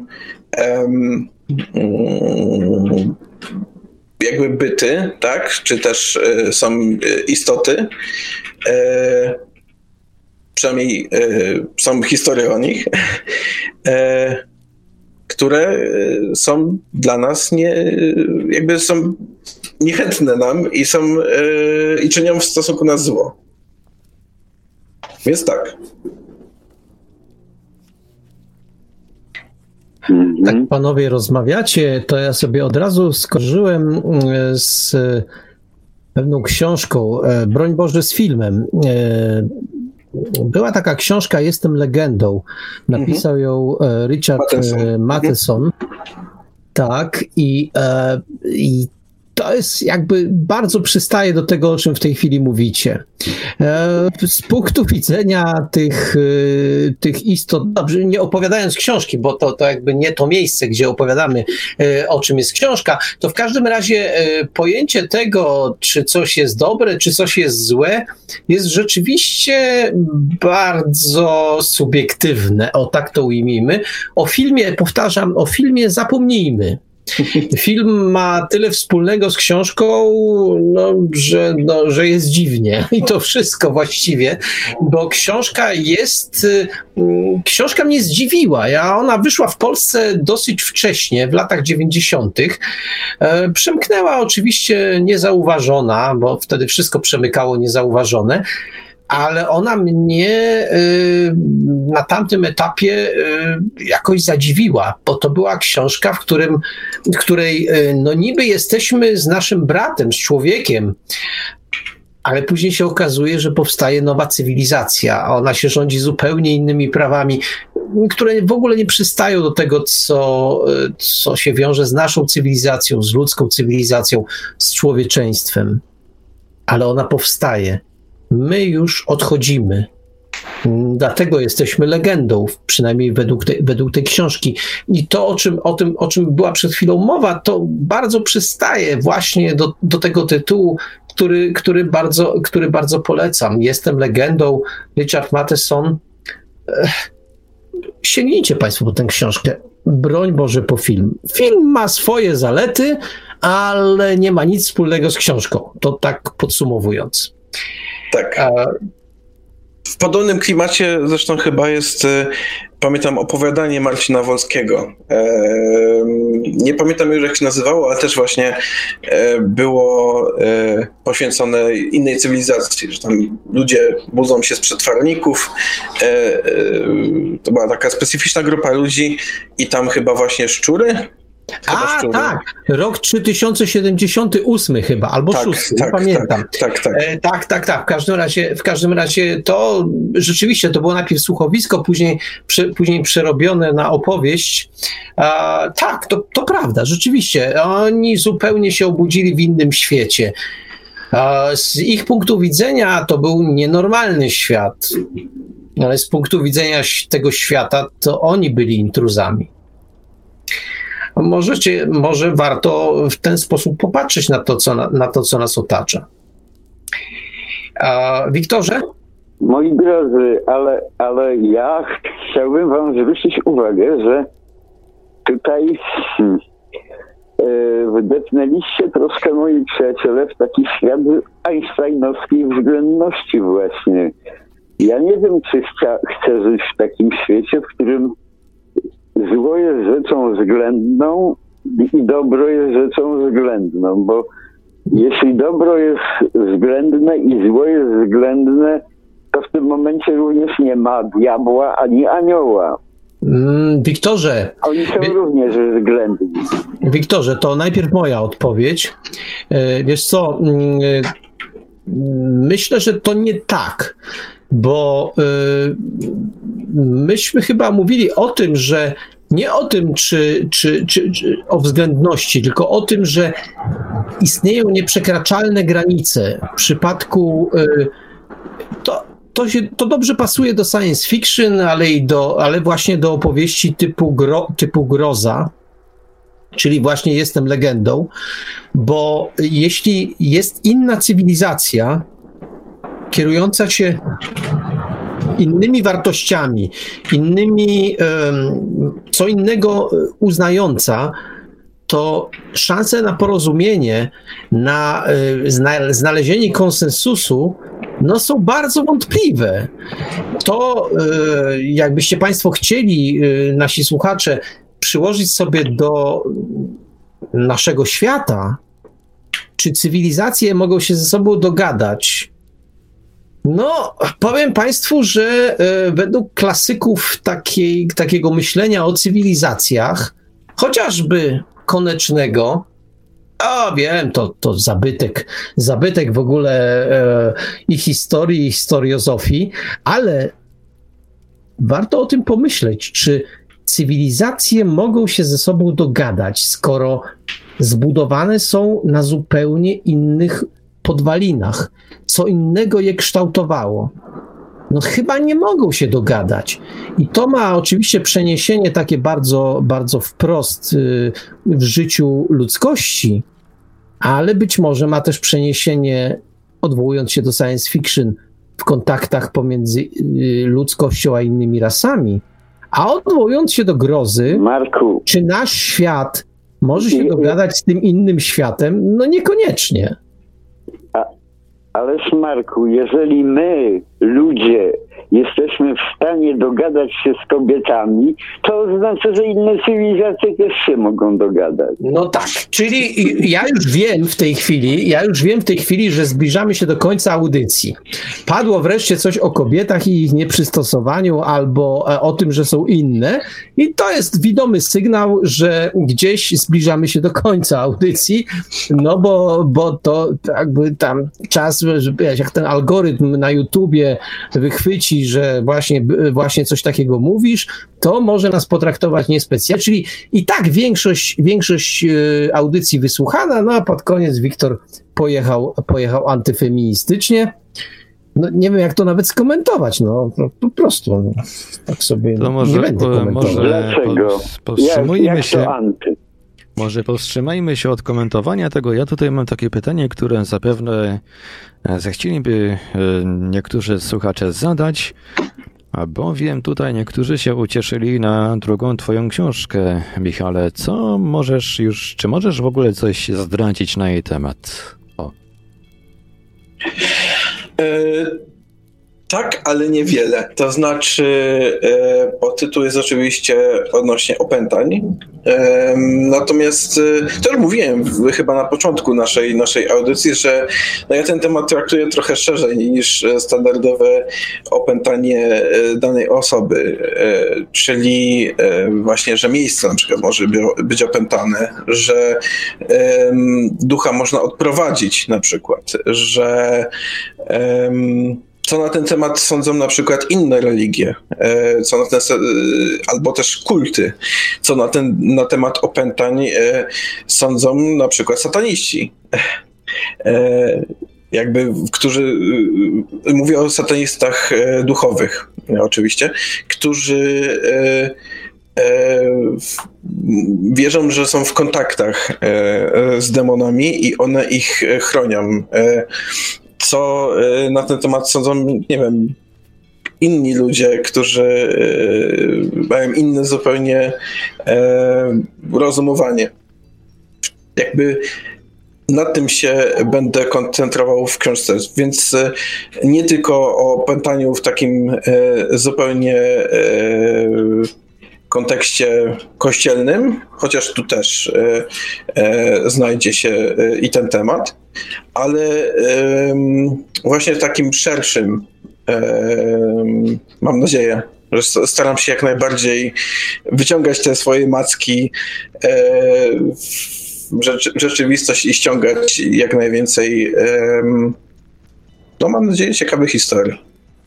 E, Ja zadam pytanie, a w tej nowej książce e, będzie mowa, e, czy, czy będzie też jakiś fragment poświęcony, poświęcony temu, jak to widzi no chociażby, chociażby Kościół katolicki, bo w książce, w książce mm, Przemysława Nowakowskiego i Wojciecha Chudzińskiego tytuł mi w tej chwili uciekł, ale w każdym razie poświęcony mniej więcej tym, tym sprawom, jest wywiad e, z księdzem katolikiem, który mówi między innymi o tym, o, o takich materializacjach typu e, e, ktoś opętany, wypluwający, wypluwający gwoździe, wypluwający takie jakieś bardzo materialne rzeczy. Muszę przyznać, że bez względu na to, jak e, oceniamy, znaczy skąd to się wszystko wzięło, to e, sam, sam opis jest niezwykle intrygujący e, w książce, w książce którą, którą przytoczyłem. Czy coś Marku, takiego... Czy to była książka Kręgi Cuda Kwanty? Tak, dokładnie. No właśnie tego tytułu im brakowało. E, dokładnie to. I, i, i czy tego rodzaju, tego rodzaju y, historie, tego rodzaju y, odwołania y, w tej nowej książce się znajdą? Bez szczegółów oczywiście. Tak, tak. Jakby perspektywa Kościoła katolickiego jest tutaj kluczowa. No, jakby żyjemy w takim, a nie innym okręgu też kulturowym, wobec czego e, no, tą perspektywę e, muszę zaprezentować i chcę zaprezentować, bo no bezsprzecznie Kościół ma tutaj e, najwięcej do, do, do powiedzenia. Może e, mm, jakby nie, nie umieszczając jakby innym perspektywom, ale no tutaj księża egzorcyści się tym zajmują nieprzerwanie od, od wieków i no mają jakby naj, największy e, w sposób sprawdzony e, system odnośnie działania tutaj. Oż, jakiś ja jestem, jakiś ja jestem ciekawy, no ale trudno, to, to jeszcze zapytam o jedną rzecz. Um, czy, czy byłeś może na, na takiej mszy w czasie której, w czasie której e, od, odbywają się egzorcyzmy, w czasie, mhm. której, w czasie której e, różne dziwne rzeczy się dzieją. Ja nie byłem, ale znam, no to z drugiej ręki, e, znam osobę, która na takiej mszy była i opowiadała mi rzeczy, które się od razu nadają na, na niezłą, nie, niezłe opowiadanie grozy, po prostu niesamowite, niesamowite rzeczy. Jakie są Twoje doświadczenia? E, byłem na takiej mszy i na pewno jeszcze e, będę, planuję przynajmniej być na paru, ponieważ na, na tej, na której byłem, no nic się niestety nie wydarzyło. I znaczy niestety, stety, niestety, no chyba dobrze, że się nie wydarzyło w pewnym sensie dla, dla tych ludzi, ale E, no niczego nie, jakby nie zaobserwowałem. Wiem, jak wygląda taka msza, natomiast e, no nic, nic e, w mojej obecności się nie stało. Wiktorze? No, słucham was. Słucham pana Michała. Ja czy mamy zamiar kończyć, Marku? Tak, zbliżamy się do końca. Y, ja dlatego, dlatego dałem ci się to, wypowiedzieć. Dobrze, bo to ja, ja jeszcze tylko w takim razie nawiążę do tej książki, może nie przyszłej, ale do tej aktualnej, mm, że y, ja mm, przeglądając tę książkę byłem zafascynowany jedną rzeczą. Tam szczególnie przy tym całym szpitalu Zofiówce przy tej całej historii opis y, ten wprowadzający tych przyszłych, że tak powiem, czy ten, ten mechanizm hitlerowskich, hitlerowskiej nauki, że tak powiem, która y, postanawia spożytkować że tak powiem, spożytkować te zbędne elementy naszej, naszej, naszej europejskiej cywilizacji, tych Romów, tych Żydów, tych, jest, tych umysłowo chorych, jakiś, jakiś pożytek z tego wyciągnąć dla nauki, dla, dla społeczeństwa, dla, dla rasy i tak dalej. To jest bardzo celne, bardzo dobrze, dobrze jest to napisane, panie Michale. Gratuluję, bo to było świetnie, świetnie, świetnie, świetnie to jest poprowadzone. Dziękuję. I takie właśnie, takie właśnie wprowadzanie człowieka w taką racjonalność. Taką, zresztą, jak myśmy kiedyś w audycji z Markiem mówili, jak, jak e, omawiając, już Marku nie pamiętam jaką książkę, jak to żyli byli straszliwie po Norymberdze, e, zrozpaczeni wręcz, że okazało, okazało się, że ich nie mordowali żadni złoczyńcy, żadni zbrodniarze, w ogóle nawet nie mordercy, tylko zwykli urzędnicy, którzy próbowali, po prostu wykonywali ciężką, zwykłą, prostą robotę po prostu, nie? No. Hanna, Hanna Harendt, korzenie totalitaryzmu. A, o właśnie, o właśnie, o właśnie, o tej książce myślałem. I to yy, poza głównym tematem warto, żeby mieć tą taką, yy, tą, to środowisko historyczne czy społeczne, w którym pewne zjawiska się pojawiają, żeby było dobrze yy, naszkicowane, nie? To dotyczy przeszłości, takiej jak hitlerowskie mm, te zbrodnie, ale również czasu naszego dzisiejszego, nie? Także tak trzymać, panie Michale.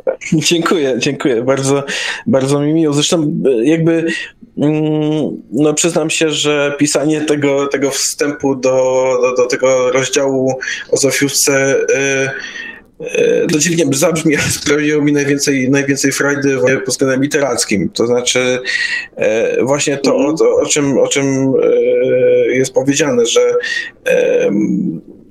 jakby, że to nie były wcale żadne demony, że, że to nie jest jakiś zły naród nazistów, którzy, nie wiem, przybyli z kosmosu, czy tam ciemnej strony księżyca, tylko, tylko po prostu ludzie zwykli. I to też jakby ten eksperyment więzienny y, udowodnił, że to jakby mm -hmm. wszystko siedzi w, w nas i, i, i to całe zło i to, to bestialstwo. To ja mhm. gdzieś tak, e, ponieważ zbliżamy się do końca, to ja jeszcze muszę gdzieś tak odwołać się do e, takiej twardej rzeczywistości, bo ta książka opowiada o obiektach zlokalizowanych w różnych częściach Polski. A zatem e, trzeba było uprawiać rodzaj ezoterycznej turystyki. E, to z, prosta sprawa. No to jednak są nakłady, to jednak są przedsięwzięcia. No to może nie jest wyprawa na Mount Everest, ale jednak to wymaga pewnej e, to, pewnego zorganizowania, pewnego, pewnego, e, pewnego przygotowania. E, coś, to, jak to się odbywa, jak to się robi, jak to się przygotowuje? Um, no głównie e, kwestie czasowe są do ogarnięcia tutaj, żeby e, zaplanować sobie taką, taką e, wędrówkę, można powiedzieć. no to jakby czas i finanse, tak? No ja miałem to szczęście, że, że trafiłem na uznanego wydawcę, czyli wydawnictwo Znak i tutaj oni e, mi pomogli e, z tym aspektem finansowym trochę, więc e, no mogłem, mogłem ruszyć, ruszyć w Polskę. No aspekt czasowy no, zawsze się znajdzie. Jestem przyzwyczajony do tego, że wpisanie wymaga poświęceń. E, zawsze, zawsze tak, tak, tak było, w, e, przynajmniej u mnie, że, że e, pisałem kosztem czegoś, czy tam kosztem jakichś relacji ludzkich, czy kosztem snu. Potem się okazało, że też zdrowia trochę jakby zawsze, zawsze to jest, to jest jakaś, jakaś e, ofiara, można powiedzieć.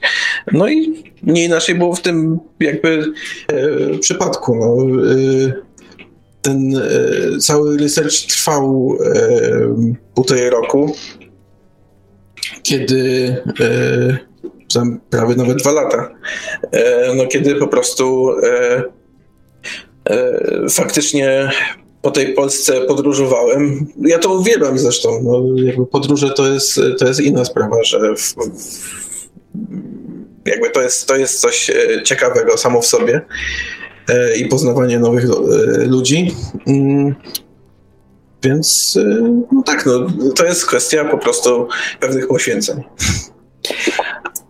No i chyba ostatnie pytanie. A jak się dobiera, jak się dobierało obiekty do, y, do takiej eksploracji? To, to nie wiem, to wiem, rzucamy w internet, co jest ciekawego i nawiedzonego w Polsce, czy też jest jakiś inny klucz do tego, żeby się w określonych miejscach zjawić?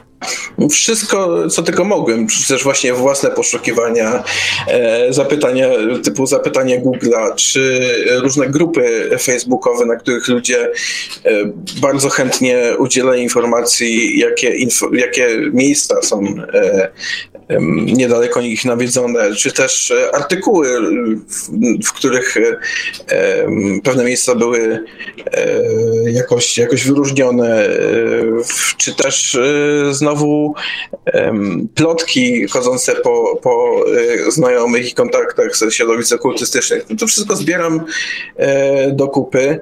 E, powstaje mi taka lista powiedzmy 200-300 miejsc e, i zaczyna się etap wykluczania powoli takich, których e, no można powiedzieć, nie są, nie, są do końca ciekawe, bo bardzo dużo takich miejsc nawiedzonych, no to, to jest jakaś pusta, zniszczona chałupa w jakiejś wsi, która na pewno ma y, jakby ciekawą historię, to jest zawsze jakaś ciekawa historia, ale nie jest to historia um, tak duża, jak na przykład historia y, akcji T4 i um, jakby szpitala psychiatrycznego.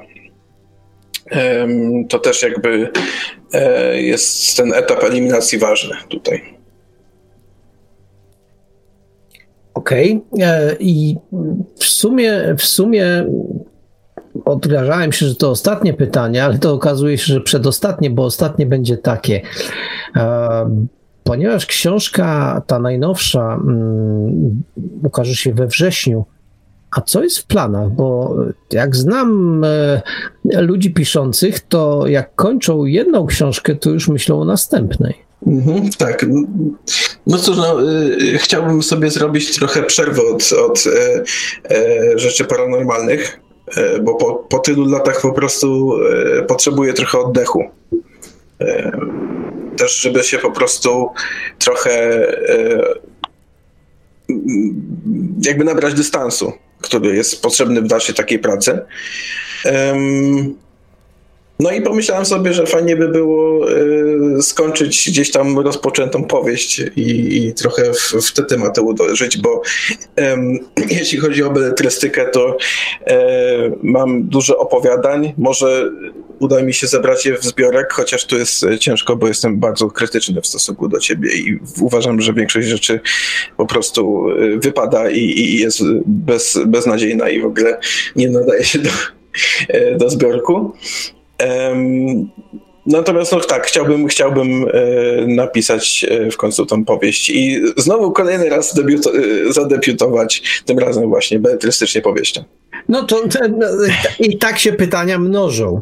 E, e, oczywiście bez zdradzania istotnych szczegółów, ale tak najbardziej ogólnie. To o czym ta powieść? Ha, e, to ja może odpowiem e, jednym czy dwoma słowami, bo nie, nie, naprawdę nie chcę, nie chcę zdradzać. E, Jasna sprawa. Po pierwsze, to jest literatura grozy, e, a po drugie, w pewnym sensie o frustracji. I więcej nie powiem. Wow. A kiedy koniec? Kiedy, kiedy ją napiszę? pisa, tak, tak, tak. No, przypuszczam, że jak już y, y, skończę z, z, drugą częścią paranormalnych, no to wtedy dopiero e, znowu zacznę e, pisać, pisać całą powieść, więc e, no pewnie jakiś rok, przypuszczam, to zajmie. Aha, w takim razie zapraszamy za rok. zapraszamy za rok. Nie, myślę, że wcześniej, że ta druga książka jeśli e, utrzyma poziom i będzie równie fascynująca, to myślę, że znacznie wcześniej spotkamy się w bibliotekarium. teraz już bardzo dziękuję. Chyba, że nie uwzględniłem jeszcze jednej rzeczy, czyli Wiktora. Wiktorze, czy ty coś jeszcze masz do powiedzenia? No, mam bardzo dużo, jak przeczytam następną książkę pana Michała. Ale teraz. Teraz, teraz to już mo, można, możemy spuścić za kurtynę. No. Tak, czyli szekspirowskie, reszta jest milczeniem. Y, No dobrze, dobrze. Dziękujemy w takim razie naszemu gościowi. Mm, Wielki szacun i naprawdę y, mm, pewno tego dzisiaj nie mówiłem, y, wspomniałem o Wołoszańskim, ale, ale to dla mnie był synonim tego, że książkę się czyta w absolutnie fascynujący sposób. E, W absolutnie fascynującej atmosferze. Ja się nie mogłem po prostu od tej książki oderwać. Y, To już mówiłem, ale mm, to tak mo- można zawsze o każdej książce, ale tu naprawdę jest taki element, że człowiek czyta, czyta i jeszcze trochę, jeszcze trochę, je, jeszcze chwilę, jeszcze chwilę, jeszcze chwileczkę, jeszcze po, no, ten kawałek. To jest, to jest tak naprawdę, to jest tak naprawdę cecha, e, dobra, nie chwaląc, dobrej, złej, średniej, jakiej, takiej literatury, y, takiej książki, która po prostu przykuwa do siebie. I oczywiście można mędrkować, czy to jest dobre, czy to jest złe, czy to jest słuszne, czy niesłuszne. Interesuje mnie to. Mówiąc szczerze, najbardziej, y, najbardziej porywa mnie to, że ta książka mnie do siebie przykuła, przyciągnęła i póki jej nie skończyłem, no to nie byłem człowiekiem wolnym. To myślę jest cecha każdej dobrej, e, każdej dobrej, czy literatury, czy też po prostu książki, z którą się zaprzyjaźniamy, którą, którą chcemy czytać. I tu wielki szacun dla naszego gościa. Znowu nie wiem, co powiedzieć, po prostu dziękuję i no mam nadzieję, że e, będzie okazja też do porozmawiania osobiście. Może nas odblokują e, i pojawią się znowu konwenty. W Nicice jeszcze nie byłem, no, Stadnie Konie, więc e, no, zobaczymy. Może się okaże, że się jakoś uda. Jest taka nadzieja. W każdym razie bardzo, bardzo, bardzo dziękujemy za, za, za dzisiejszą wizytę w bibliotekarium. O, no cóż, e, zapraszamy naszych. e, Do zapraszamy, zobaczenia. tak, do zobaczenia, do usłyszenia przede wszystkim, ale i do zobaczenia, miejmy nadzieję. Zapraszamy naszych słuchaczy za tydzień na spotkanie z wydawnictwem 9, z Krzysztofem Wilińskim. E, Myślę, że będzie bardzo ciekawie, bardzo, bardzo. A nie bójcie się Państwo, ABW wróci, no wróci. No czasami trzeba zaburzyć, zaburzyć porządek, żeby się ten porządek później jakoś wyklarował. No cóż, bardzo serdecznie dziękuję naszemu gościowi, bardzo serdecznie dziękuję naszym słuchaczom, e, wszystkim czytającym samych fascynujących, niezwykłych lektur, wszystkim piszącym do ABW szczególnie, e, no nieustającej weny, nieustającej. I cóż, no na tym kończymy dzisiejszą audycję. Dziękuję bardzo. Dobranoc. Dziękuję również, bardzo, bardzo. Dobranoc. A Dobrej mówite nocy. słowo do Państwa jak zawsze gospodarze, bibliotekarium Marek Żelkowski, Wiktor Żwiekiewicz oraz nasz dzisiejszy gość Michał Stonawski. Audycję jak zawsze od strony technicznej obsługiwał Marek Sękiewelios, Radio Paranormalium, Paranormalny Głos w Twoim domu. Dziękujemy za uwagę, dobranoc i do usłyszenia ponownie, tym razem znów w bibliotekarium, tym normalnym na żywo. Śledźcie strony Radia Paranormalium www.paranormalium.pl oraz Radia Book Radio www.bookradio.pl no i zajrzyjcie też czasami na stronę bibliotekarium www.bibliotekarium.pl Produkcja i realizacja Radio Paranormalium www.paranormalium.pl